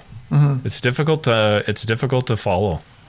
Yeah, I mean, it's. I think it's what, what is it? It's um, the models in front and the models engaged in spear supports have to move, but anyone else after that doesn't have to move. Right? You can elect not to. Right. So how it works is the models in front and the spear supports have to do a three-inch move back, with the barging player getting to choose which uh, which model to move, and they have to move directly away the full three inches. Okay. Um, but if there's subsequent models behind them, they can elect not to move. So when I was saying before, a canny player, if the canny player sees the, the barge coming, they can their their their main their front rank has two models. They can choose just to shield with those two guys, and you go, I'm gonna I'm gonna barge, right? and the back two spear guys were not actually in the combat. They were just shield uh, because the front rank was shielding, and the back two spear guys can say we weren't in the combat. We're just not to move, and it kills a barge, solid, like right there, boom, on the spot. So it's about sort of spotting that. But if your opponent doesn't catch it, and you're able to to sort of plow a path through, you can very much get to a banner bearer. But you're, you're right, Don. It's a very it's not Yeah. seen as often, And in order to pull that move off, you would have to have a full understanding of how barge works. yes, Or else you would just play normally and say, okay, well, my spears are going to support and I'm going to fight. And oh, I've lost the fight. Now what happens? I don't know this rule. Yeah, so it, it's definitely an option um, that I guarantee you, if you know this rule inside and out, your opponent more than likely won't and won't see it Yeah. coming. Okay, so that's the first. The second, more obvious one is hurl. Okay, unlike Sorcerous Blast, hurl, which has been nerfed, you know, six ways from six ways from sundown, uh, is able to continue going through the original model. That you know, so so if you pick up a guy, you throw him down the, the D3 plus three inches line, right? Um, it'll keep going just the max distance. It doesn't stop on the first model. And why that's so important is a couple things. One, if you've got a, a line, and again, this is why I say it's slightly more difficult because Hurl has been nerfed, but if you've got an actual line that you position your monster with that puts it through uh, a hero, or sorry, your banner, sorry, you can pick up that model, you can hurl it down, knock the banner bearer over. Two things happen here. One, the banner is no longer providing its banner effect, so that's one. That's a great thing. No longer the reroll. Two, the banner takes a strength three hit. If the banner bearer fails to hit the strength three, they die. Because Barge knocks everybody over in the range, it doesn't matter how many models are around the banner bearer. They're all going to get knocked down if they're in base contact with him. You said barge, but well, you meant Thank hurl. you. Hurl. There we go. See? Thank you. That's what we're here for, helping each other out. Um, but if you get the hurl off, uh, it doesn't matter how many models are generally around the banner bearer, they're all going to get knocked down, right, with a well positioned hurl. And as again, but um, if you're everyone around the, the banner bearer is prone, you can't pass the banner off. The banner just is disappeared and it's gone. Now the banner, the distance rolled. You said D three plus three, but is it is it not the difference in strength or something? It is Yeah. generally speaking. It's like I say D three plus three. It's like the average. It's like the average because Right, you get yeah. like a strength seven monster versus a strength four infantry, or it's a strength six monster versus strength three infantry. yeah. But yeah, it averages anywhere between two and five. Very rarely do you see it go above five, and that's usually Gulavhar versus an elf or something. um, so yeah, so that's that will be hurl. Uh, I, li- I like that option uh, also because of the knocking prone, and then like it, rem- even if the guy survives, the banner effect is gone. yeah, exactly. You know, so you could you could lead with that attack, Mm-hmm. um, you know, and do the hurl, and even if the banner lives, it's it's not going to affect any of the other combats after that. Exactly. Uh, and then what that can do is that can that's a beautiful setup. So like if you knock a banner bearer prone, and, and some of the more expensive banners, for example, actually this is a great example, um, Boromir, right? Boromir gets knocked prone. He's got his banner of the White Tower, giving plus one fight value. If you are knocked prone, all the benefits the banner gives are nullified while you're prone. So all of a sudden, you lose plus one fight value, right? And so all of a sudden, your whole battle line within six inches of Boromir just drops down a, a notch. And that can be the difference between going from fight four to fight three, or from fight five to fight four. So if you're you're a canny player knocks down uh, that banner bearer, all of a sudden, what should have been tied combats could be you have higher fight value. So that is just in and of itself a, a useful tactic. Wow, I never even realized that. Yeah, there you go. Amazing. One thing, are you ready for another quote? Yes, hit me with it. I, I got one because like all of these things that we're talking about are very like micro intense. Mm-hmm. Um, the, these are tactical moves. The, the, these aren't strategies. These mm-hmm. are battlefield tactics, and you really have to sort of be able to see this kind of stuff. And so here's the quote. It's from a chess player again named, and I'll, I'll get this last name wrong. It's Max Euwe, mm. and this and the quote is strategy requires thought. Tactics require observation. It's very true. That's very true. Um, because like you really have to be looking at the the placement of models and you know what what you can do with your might or your hurls or you know magic and all of this kind of stuff to see to see these moves in order to isolate that banner and and mm-hmm. kill them. Well, yeah, because your strategy is the banner, right? That's the overall strategy. But how you go about it is a turn by turn situation, and it's very much, as you said, the tactics of it and observing Yeah. and looking for that kill. Um, and that's why, you know, many episodes back we've said, um, you know, understanding your army inside and out is so critical because if you know your army backwards and forwards, you've played it many times, you understand it, its intrinsic value, and everything it can do, you no longer have to think about the basics or even moderate level play with your with your army because it's on autopilot. Your subconscious is just doing it, and that allows you to have that opportunity to just observe, uh, uh, to observe the battlefield, the ebb and flow of it, and spot those opportunities that you can create. Because if you're trying to figure out the basics of your list, you're going to miss that advanced gameplay. That's why it's so critical not to walk into a tournament having never played your army before. Yeah, and it's one of the reasons why um, all you quote unquote top player type guys, you take these units that have these kind of tricks. Um, you know, magic or um, those spell like abilities, you know, extra points of might, m- mounts for fast moving, you know, that kind of stuff. Mm-hmm. Like when you're when you're just playing a, a grinded out type army with like just like a captain and and 12 warriors, there's there's a lot less of these tricks that you can do. Yeah. Well, that's the name of the game, right? Is is your toolbox, right? And your toolbox is where all your tricks go. And the more tricks you have, the better you are equipped to handle any situation. That's why Mhm, exactly. shooting, magic, um, you know, cav, um, any sort of special rules your army has or abilities that certain models have, like all of these things are so critical. That's why I, I, I'm constantly talking about heroic defense. I cannot speak enough of it. It is equal, as equal um, as heroic strike because it can um, it can log jam an enemy hero for one, two, three, potentially three or four turns. And that in and of mm-hmm. itself, best return on your investment is taking is, is stopping a big hero from being able to make its points back, which we talked about a couple episodes ago. Make its points back from sheer killing power. If that model is designed just to kill infantry and you stall it for four turns, it will never make its points Yeah. back. Nothing better than stopping momentum than a heroic defense. Oh, it just you see the look on your opponent's face. They're just like, oh, It's like, what does that do again? it's like, oh god. yeah, exactly. Well, let's move off of Banner and, and let's talk about the race to 25%.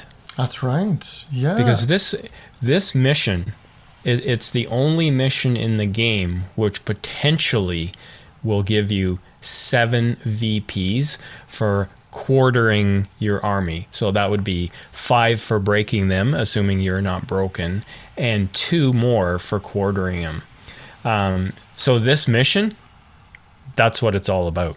It's Yeah. it's about decimating your opponent um, and killing as many of their models as fast as you can with losing as few of yours because you don't want to get broken because you know if you don't get broken you get the five points oh, absolutely. um, and then if and you know once you get them down to 25 that five becomes 7 Mm-hmm. and you're looking definitely at a huge win Yeah. And I mean, how do you do it? The basics are you're not killing heroes, you're neutralizing them. You are killing infantry. Everything you do must be bent towards killing infantry because infantry make up the number of models needed to break. Killing all the heroes won't get you anywhere near break. So if you're not playing against a line breaker army, and I'm saying this specifically, um, your focus for all your heroes should be on killing your opponent's infantry, and whatever tricks you have should be on used to neutralize your opponent's heroes. Like that's how it should be, because you you the as long as your heroes are killing more models than your opponent's heroes, you stand a very good chance of breaking them first and taking the win. And, and you you mentioned as long as you're not playing a line breaker army, and the reason you said that I'll just clarify is because if you're playing a line breaker army, your opponent is going to have a bunch of heroes, and they're going to be in your face, so you're going to have to deal with them. Mm-hmm. You you won't you won't have the luxury to like choose to go after their warriors. Yeah, I mean, a line breaker force is going to generally have less models than you because they focus their points on heroes, right? But here's the thing: if you ignore the line breaker heroes and be like, "Oh, he's got you know he's got 25 models and I've got 45," that's not a big deal. I'll just grind through those 25. Well, guess what? On generally speaking, I've using a line breaker army, I kill about depending upon the number of heroes I have, kill anywhere between 16 and 20 models in a turn infantry. So that 20 model, 25 model advantage you had on me evaporates turn one of heroic combats. And so if you're not stalling my heroes out and letting your infantry kill my infantry with traps and, and, and overwhelming them, you're losing you're gonna lose the game. Guaranteed. This is one of the missions for a Linebreaker because they're so good at breaking their opponent as fast as possible. So you have to counter that immediately, right out the gate. No, for sure. Yeah, absolutely. So when we, we last mission we talked about might usage, and we talked you know in, in was it um, to the Lords of Battle we talked about or was it domination I don't remember it was, it was domination. We talked about saving that might for heroic combats and heroic moves um, after your opponent's broken, so that you can sort of dash towards objectives. This one is all about heroic combats if your heroes are mounted to kill as many heroes as possible. Said many many infantry as possible. Okay, because again, it's the infantry killing game. So heroic combat with a mounted hero is a, is a yes because it takes you from two models killed to four models killed. You have two or three mo- heroes doing that. You're you're so up in the game it's not even funny. Yeah, exactly. And even if your like if your heroes aren't mounted, because like I I do play with quite a few heroes that aren't mounted, then you can still throw them into two models, like two warrior models a turn, and you know you don't get the knockdown and, and all that, so you're more likely going to be using your might to to get uh, multiple kills. Um, and you know those those kills may not get you to break in two to three turns but like you're still you're still going after their warriors and you're still making good headway there Mm-hmm. Totally agree. And this mission, like well, every mission has momentum, right? But the reason why the momentum swings so quickly in this mission is because break is everything. In other games, your opponent breaks, well, the momentum could swing back against you if you're not on the objectives when your opponent breaks, right?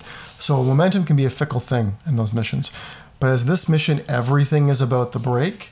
If you are plowing through your opponent's infantry and you're so far up on the, the, the warrior kill game that you're going to break your opponent in one to two turns tops, and they're like four or five turns from breaking you, you have swung the momentum in your favor so badly that the pressure is on your opponent in a big way.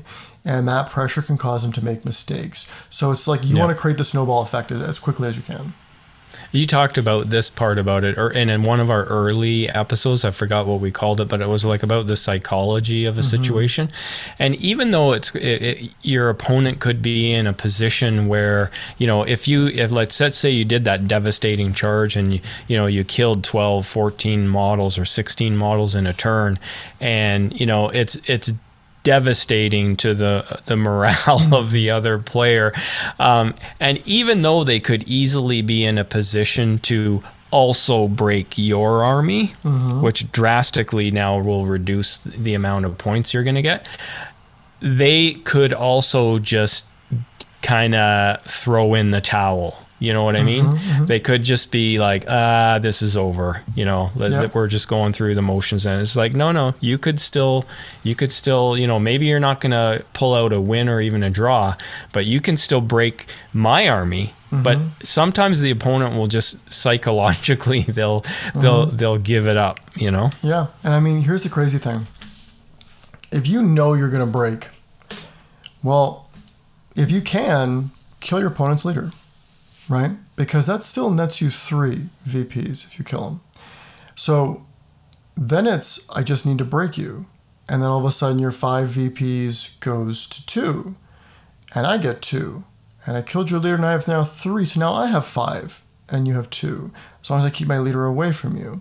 So all of a Yeah. sudden, when you're close to breaking, sometimes it's better just to allow it to happen and say, how can I win this still? Well, I need to just break him before a quarter.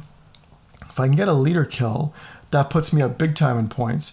And if by some miracle I kill his banner, assuming both of you have banners, I kill his banner and I still have mine, I take a win even though he broke me first and he Yeah. quartered me.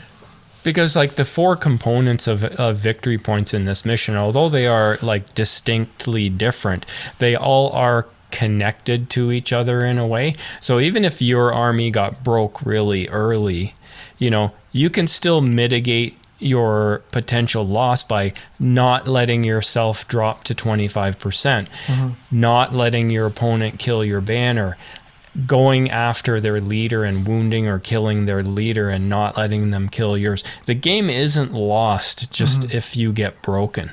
Yeah. So it's important to remember in this mission that, you know, it is about destroying the other army, but there are ways to, you know, pull it back. Mm-hmm. Yeah, like there are so many ways to pull it back, and it's especially important to note that if you're like, he's going to break this turn, I'm going to break this turn, he's going to break next turn, worst case, two turns from now, the goal is I need to not be quartered in two turns.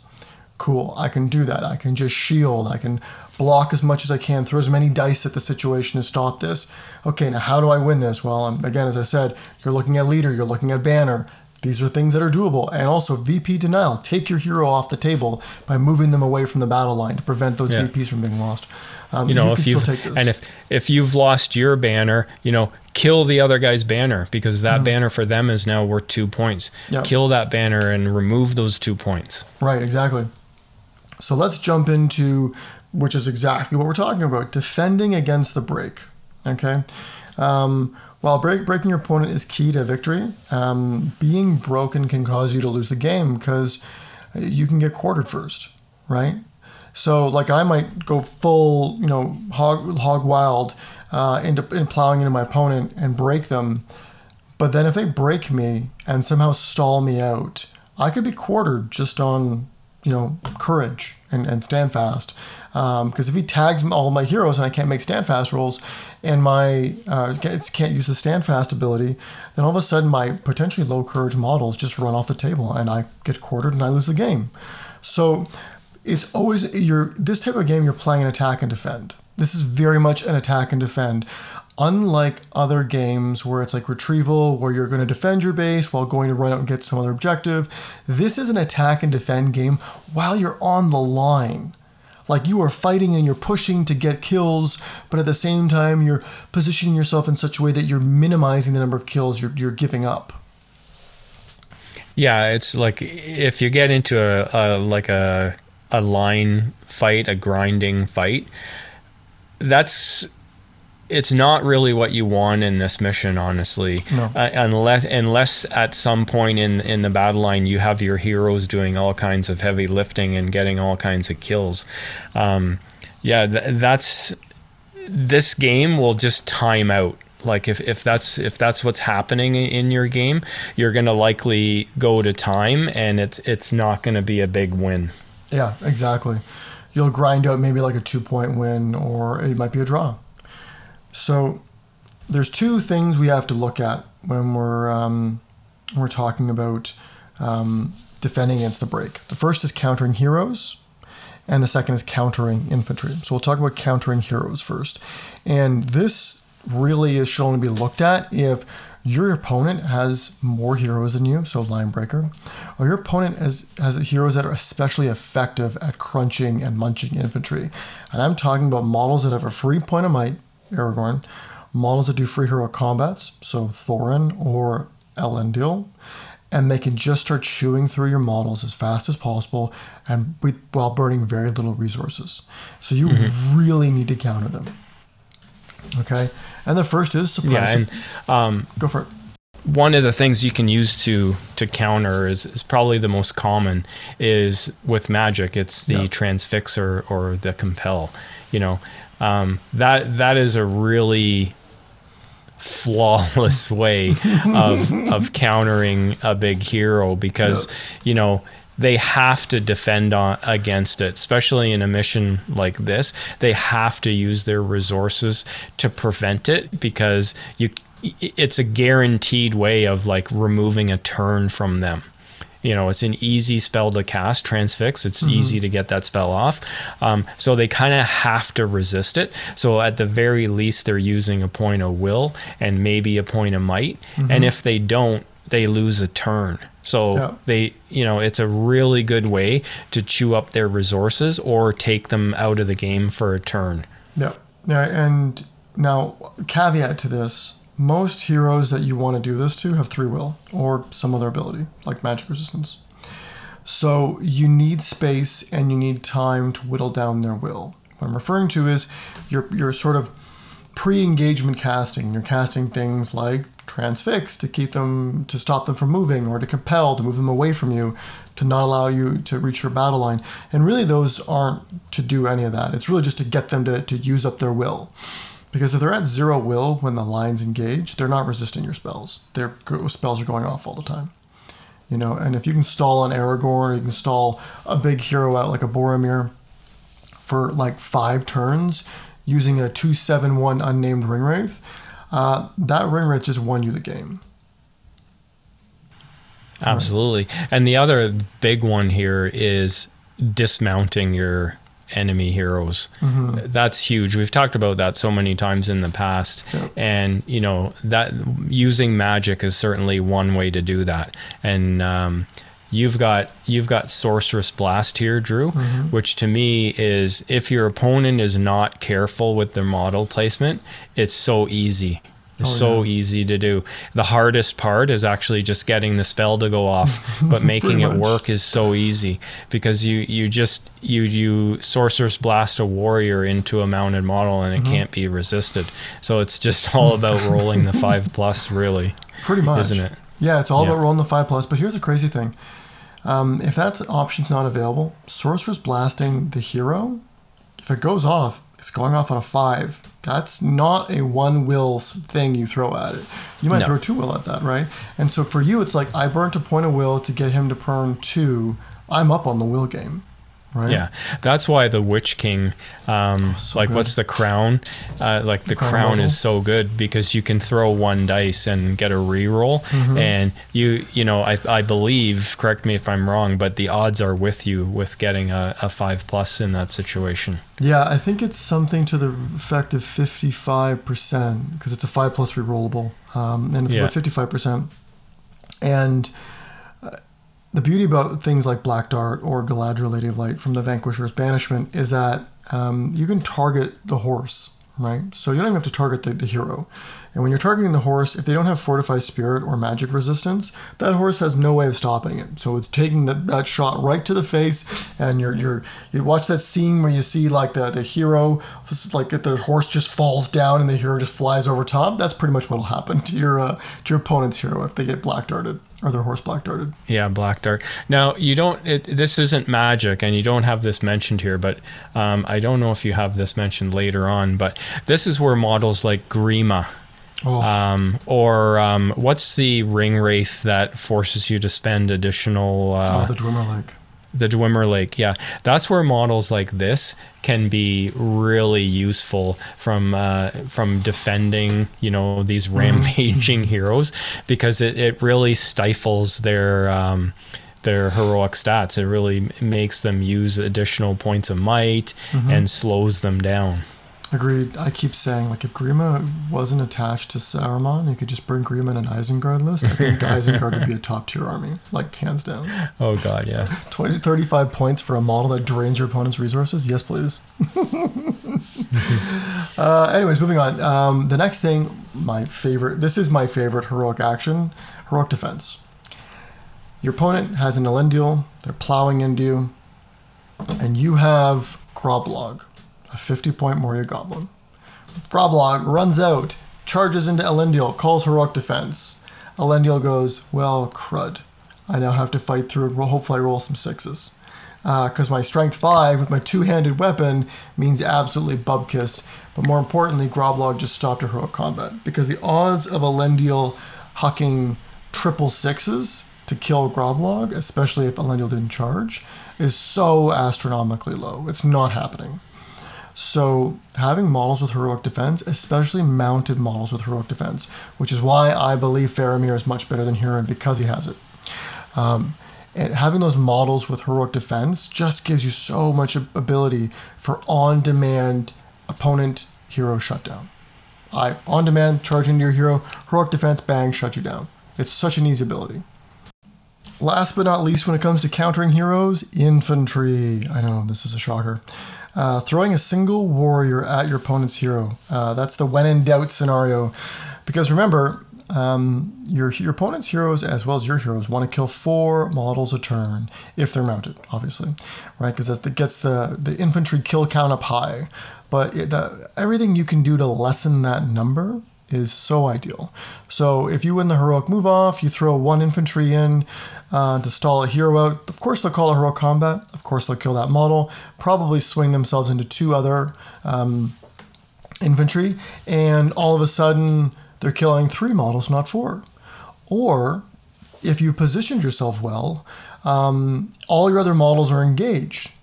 So what happens is they might kill that one model they're fighting, heroic combat into another model, but can't get a second unengaged model. So they're only killing two that turn, which really lessens their impact. Yeah, the only time I think you would maybe choose not to do that and attack them with more is if, like, you've used the example of Faramir. So let's stick with Faramir mounted with a lance, Yep. let's say, okay? And he loses um, the heroic move off. Yep. Okay. So you're going to charge him with at least one model. Yeah. Now, he can still call a heroic combat mm-hmm. and with confidence get the heroic combat, kill that one model, and charge two more. Yeah. What you could do is actually charge him with three models because there's no mm. possible way he can kill three models That's true. because he, he only has two attacks. Now, it does mean he may kill two of your models, but it also means that you're going to get at least three attacks. And if you have spear supports around, you may have six attacks and mm-hmm. you may have a banner. So you may actually win the combat. That is true. So there, yeah, this situation is kind of, it's, it's very subjective in the sense that there are moments where you have a mounted two attack model. If you can swarm them, not a bad idea. But by throwing only one hero at them, you're sort of like, like, like egging them on. Hey, take that heroic combat. Take that heroic combat. Get yourself Yeah. moving. Because really, you just want them to burn their might inefficiently. Because You said one one hero, but you meant one warrior. Throw you, one yeah, warrior so- at him. Yeah. Yeah, so if you throw that one warrior at that hero, that mounted hero, and you're like, take that hero combat, take that hero combat, kill that warrior. and all of a sudden they kill that warrior, and it's like, perfect, you're being inefficient with your might. I'm waiting for you to gas yourself on might, so you have no might left.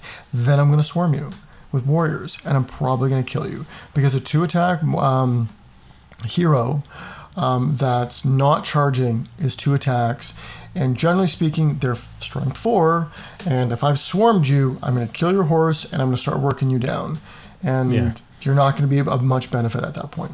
Well, when you're only rolling two dice instead of four dice, it's so much easier to boss your roll. Oh, yeah, absolutely.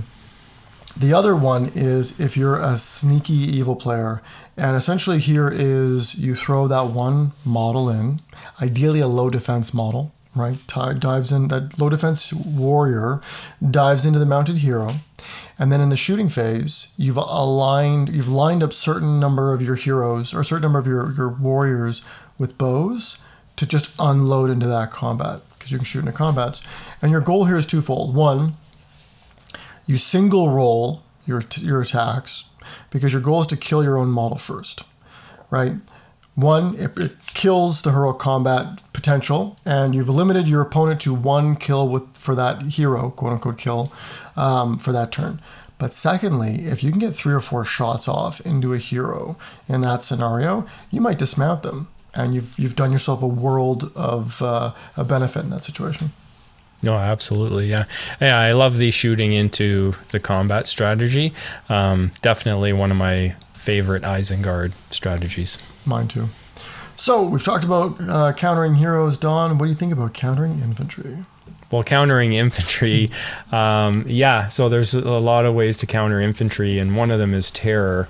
Um, if you have a an army with a lot of terror in it, then it potentially limits the number of infantry models your opponent can engage your forces with.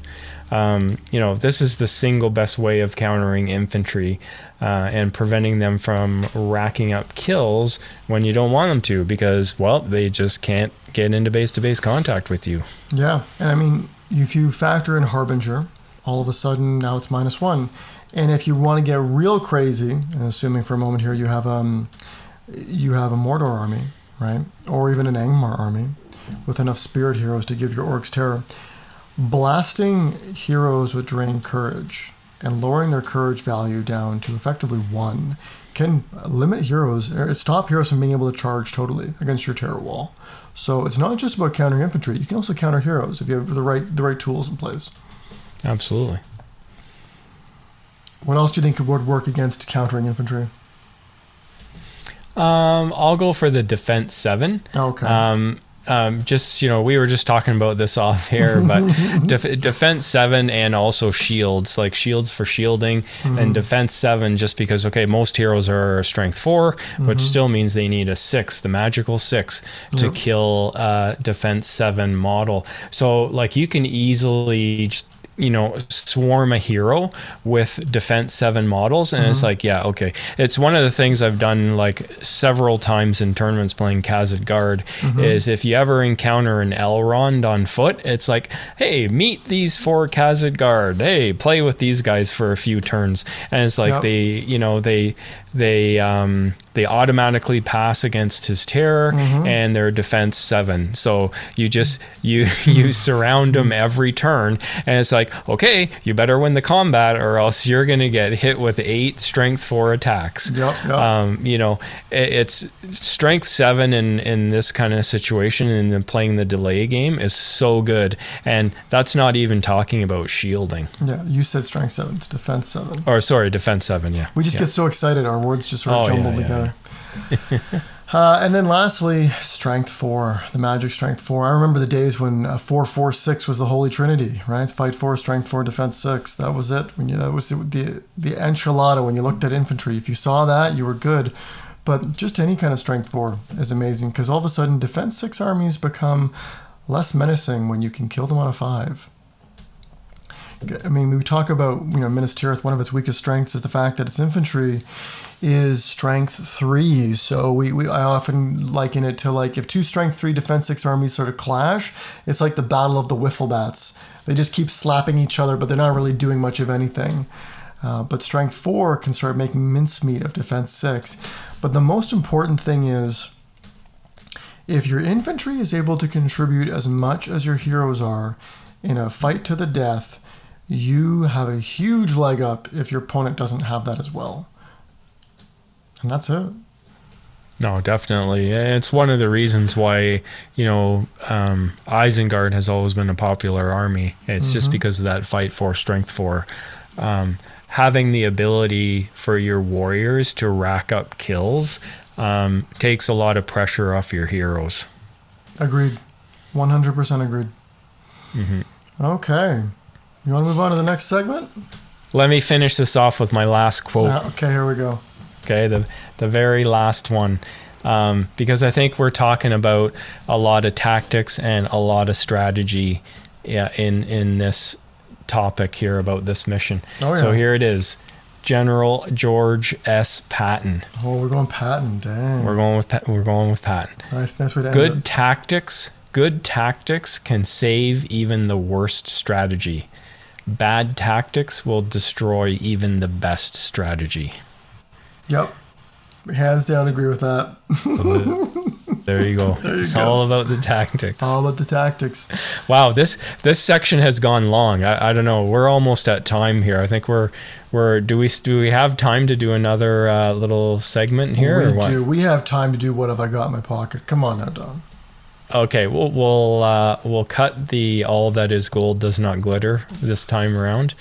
Um, I but let's think we move on. Let's do a proper intro. We got to say let's move on to the next section. Okay, so go for it. Say it. Let's move on to the next section. There we go.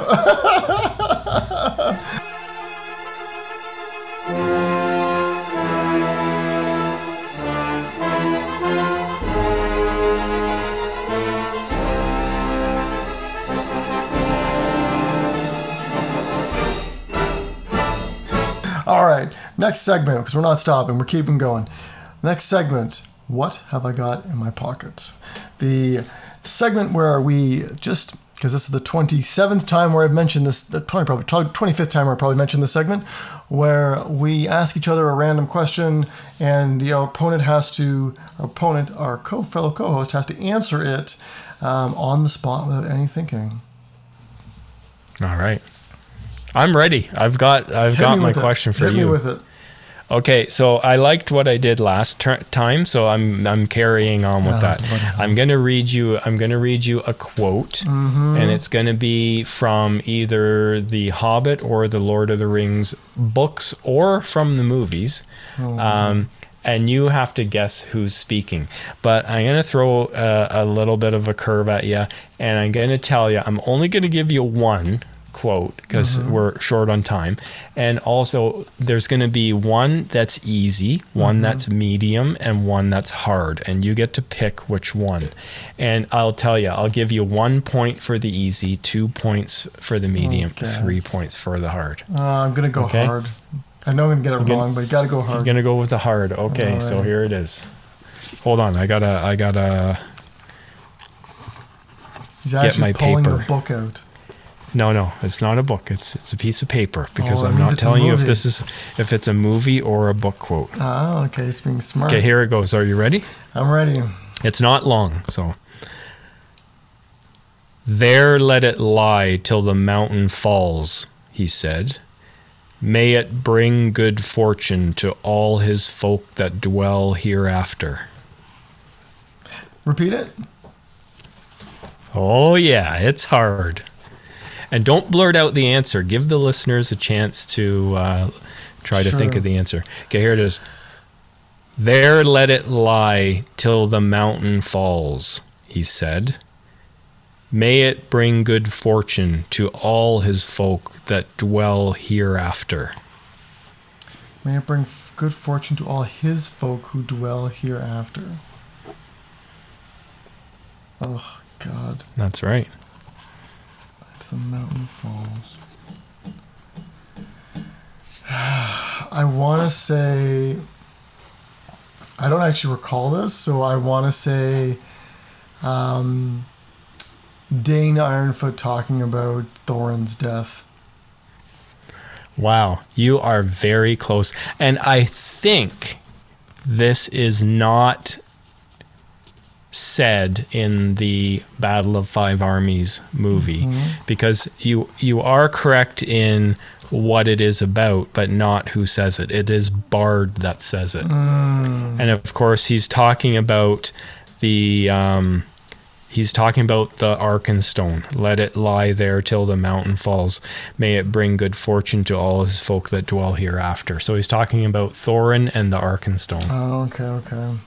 There you go. I knew it was something about Thorin, and I'm like, I, I guessed Dain, but I'm like, I should have guessed an outsider. I was thinking Oh, Gandalf yeah. too, and I was like, ugh.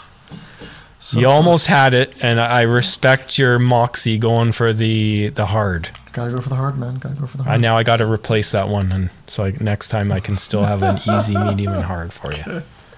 I'm just gonna go hard every time and get zero Yeah, points okay, in total.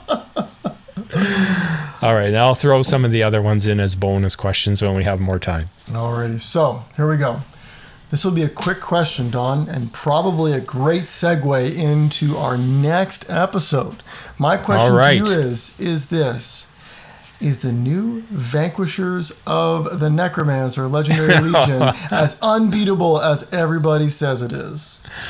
Oh my gosh, isn't that just crazy? Yeah. Uh, oh man, it's the uh, there. There's more conversation about this than the Rangers of Ithilien when they came out. Oh my god, I'm gonna take this army to every tournament and win all my games without even trying.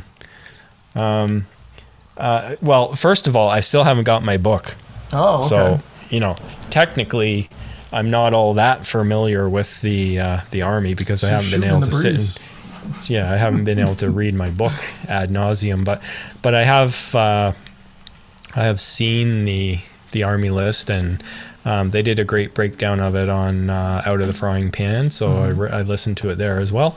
Um, I I think this army is is very strong. Um, in certain situations and in certain um, scenarios, um, like the scenario we just talked about, very strong. Yeah, yeah. To the very very strong. Um, but absolutely not. Is this unbeatable i think was your question? Yeah. absolutely not. Totally beatable. Um, it's an unconventional army though so you you can't play it in a conventional way. If you play it in a conventional way you're playing right into the hands of the vanquisher's opponent. So i would say no it is absolutely not unbeatable. Um, it is easily beaten in probably half the missions Yeah, yeah. you just have to know how to play against it. And you know what? I've never played against it, not with these new rules. So I, I could be wrong, but um, you know, I, I can, you know, this is definitely a Death Star. This is the Death Star of all Death Stars for MESBG. Oh yeah. Um, you know, so don't run into this army because you're just doing you're doing your opponent a favor. yeah. Um, you know. Anyway, there's you could have a whole episode talking about this, I think. So my answer to your question is no, it's not unbeatable. Absolutely not. Okay, that's what I thought, and that's my thoughts as well. And um, you know, it's a brand new army out there, and everyone's throwing a whole lot of the sky is falling, the sky is falling accolades at this. And I'm Oh, like, I know. You know, this has It's played insane. like two tournaments, I think, and it's just like, you know, there was a six-game event uh, for the GBHL Scar in the Cheshire, uh, Cheshire, and I think the three of the Vanquisher lists went there. Two of them went three and three, and one went five and one. So, yeah, clearly it's beatable if it's been beaten seven times uh, Yeah. at that event. Yeah, yeah. You- like, should we talk about this in an episode at, at length, or, or do you so. want to do that? I think you'd like to do that. This is this type of thing you like to talk about. I would love to do this. Yeah. All right, well, yeah, it will we'll be coming. that. It will be coming up in a, in a in a future episode, not too far from now. Yeah, so it could be next episode. Who knows? Who knows? All right. Well, I think that's it for this episode. Unless you have anything else to uh, to add. no, I think that's it. All right. Um, so thanks everybody for sticking with us to the end. This was a long one, um, and we will see you again on the next episode of North of the Shire.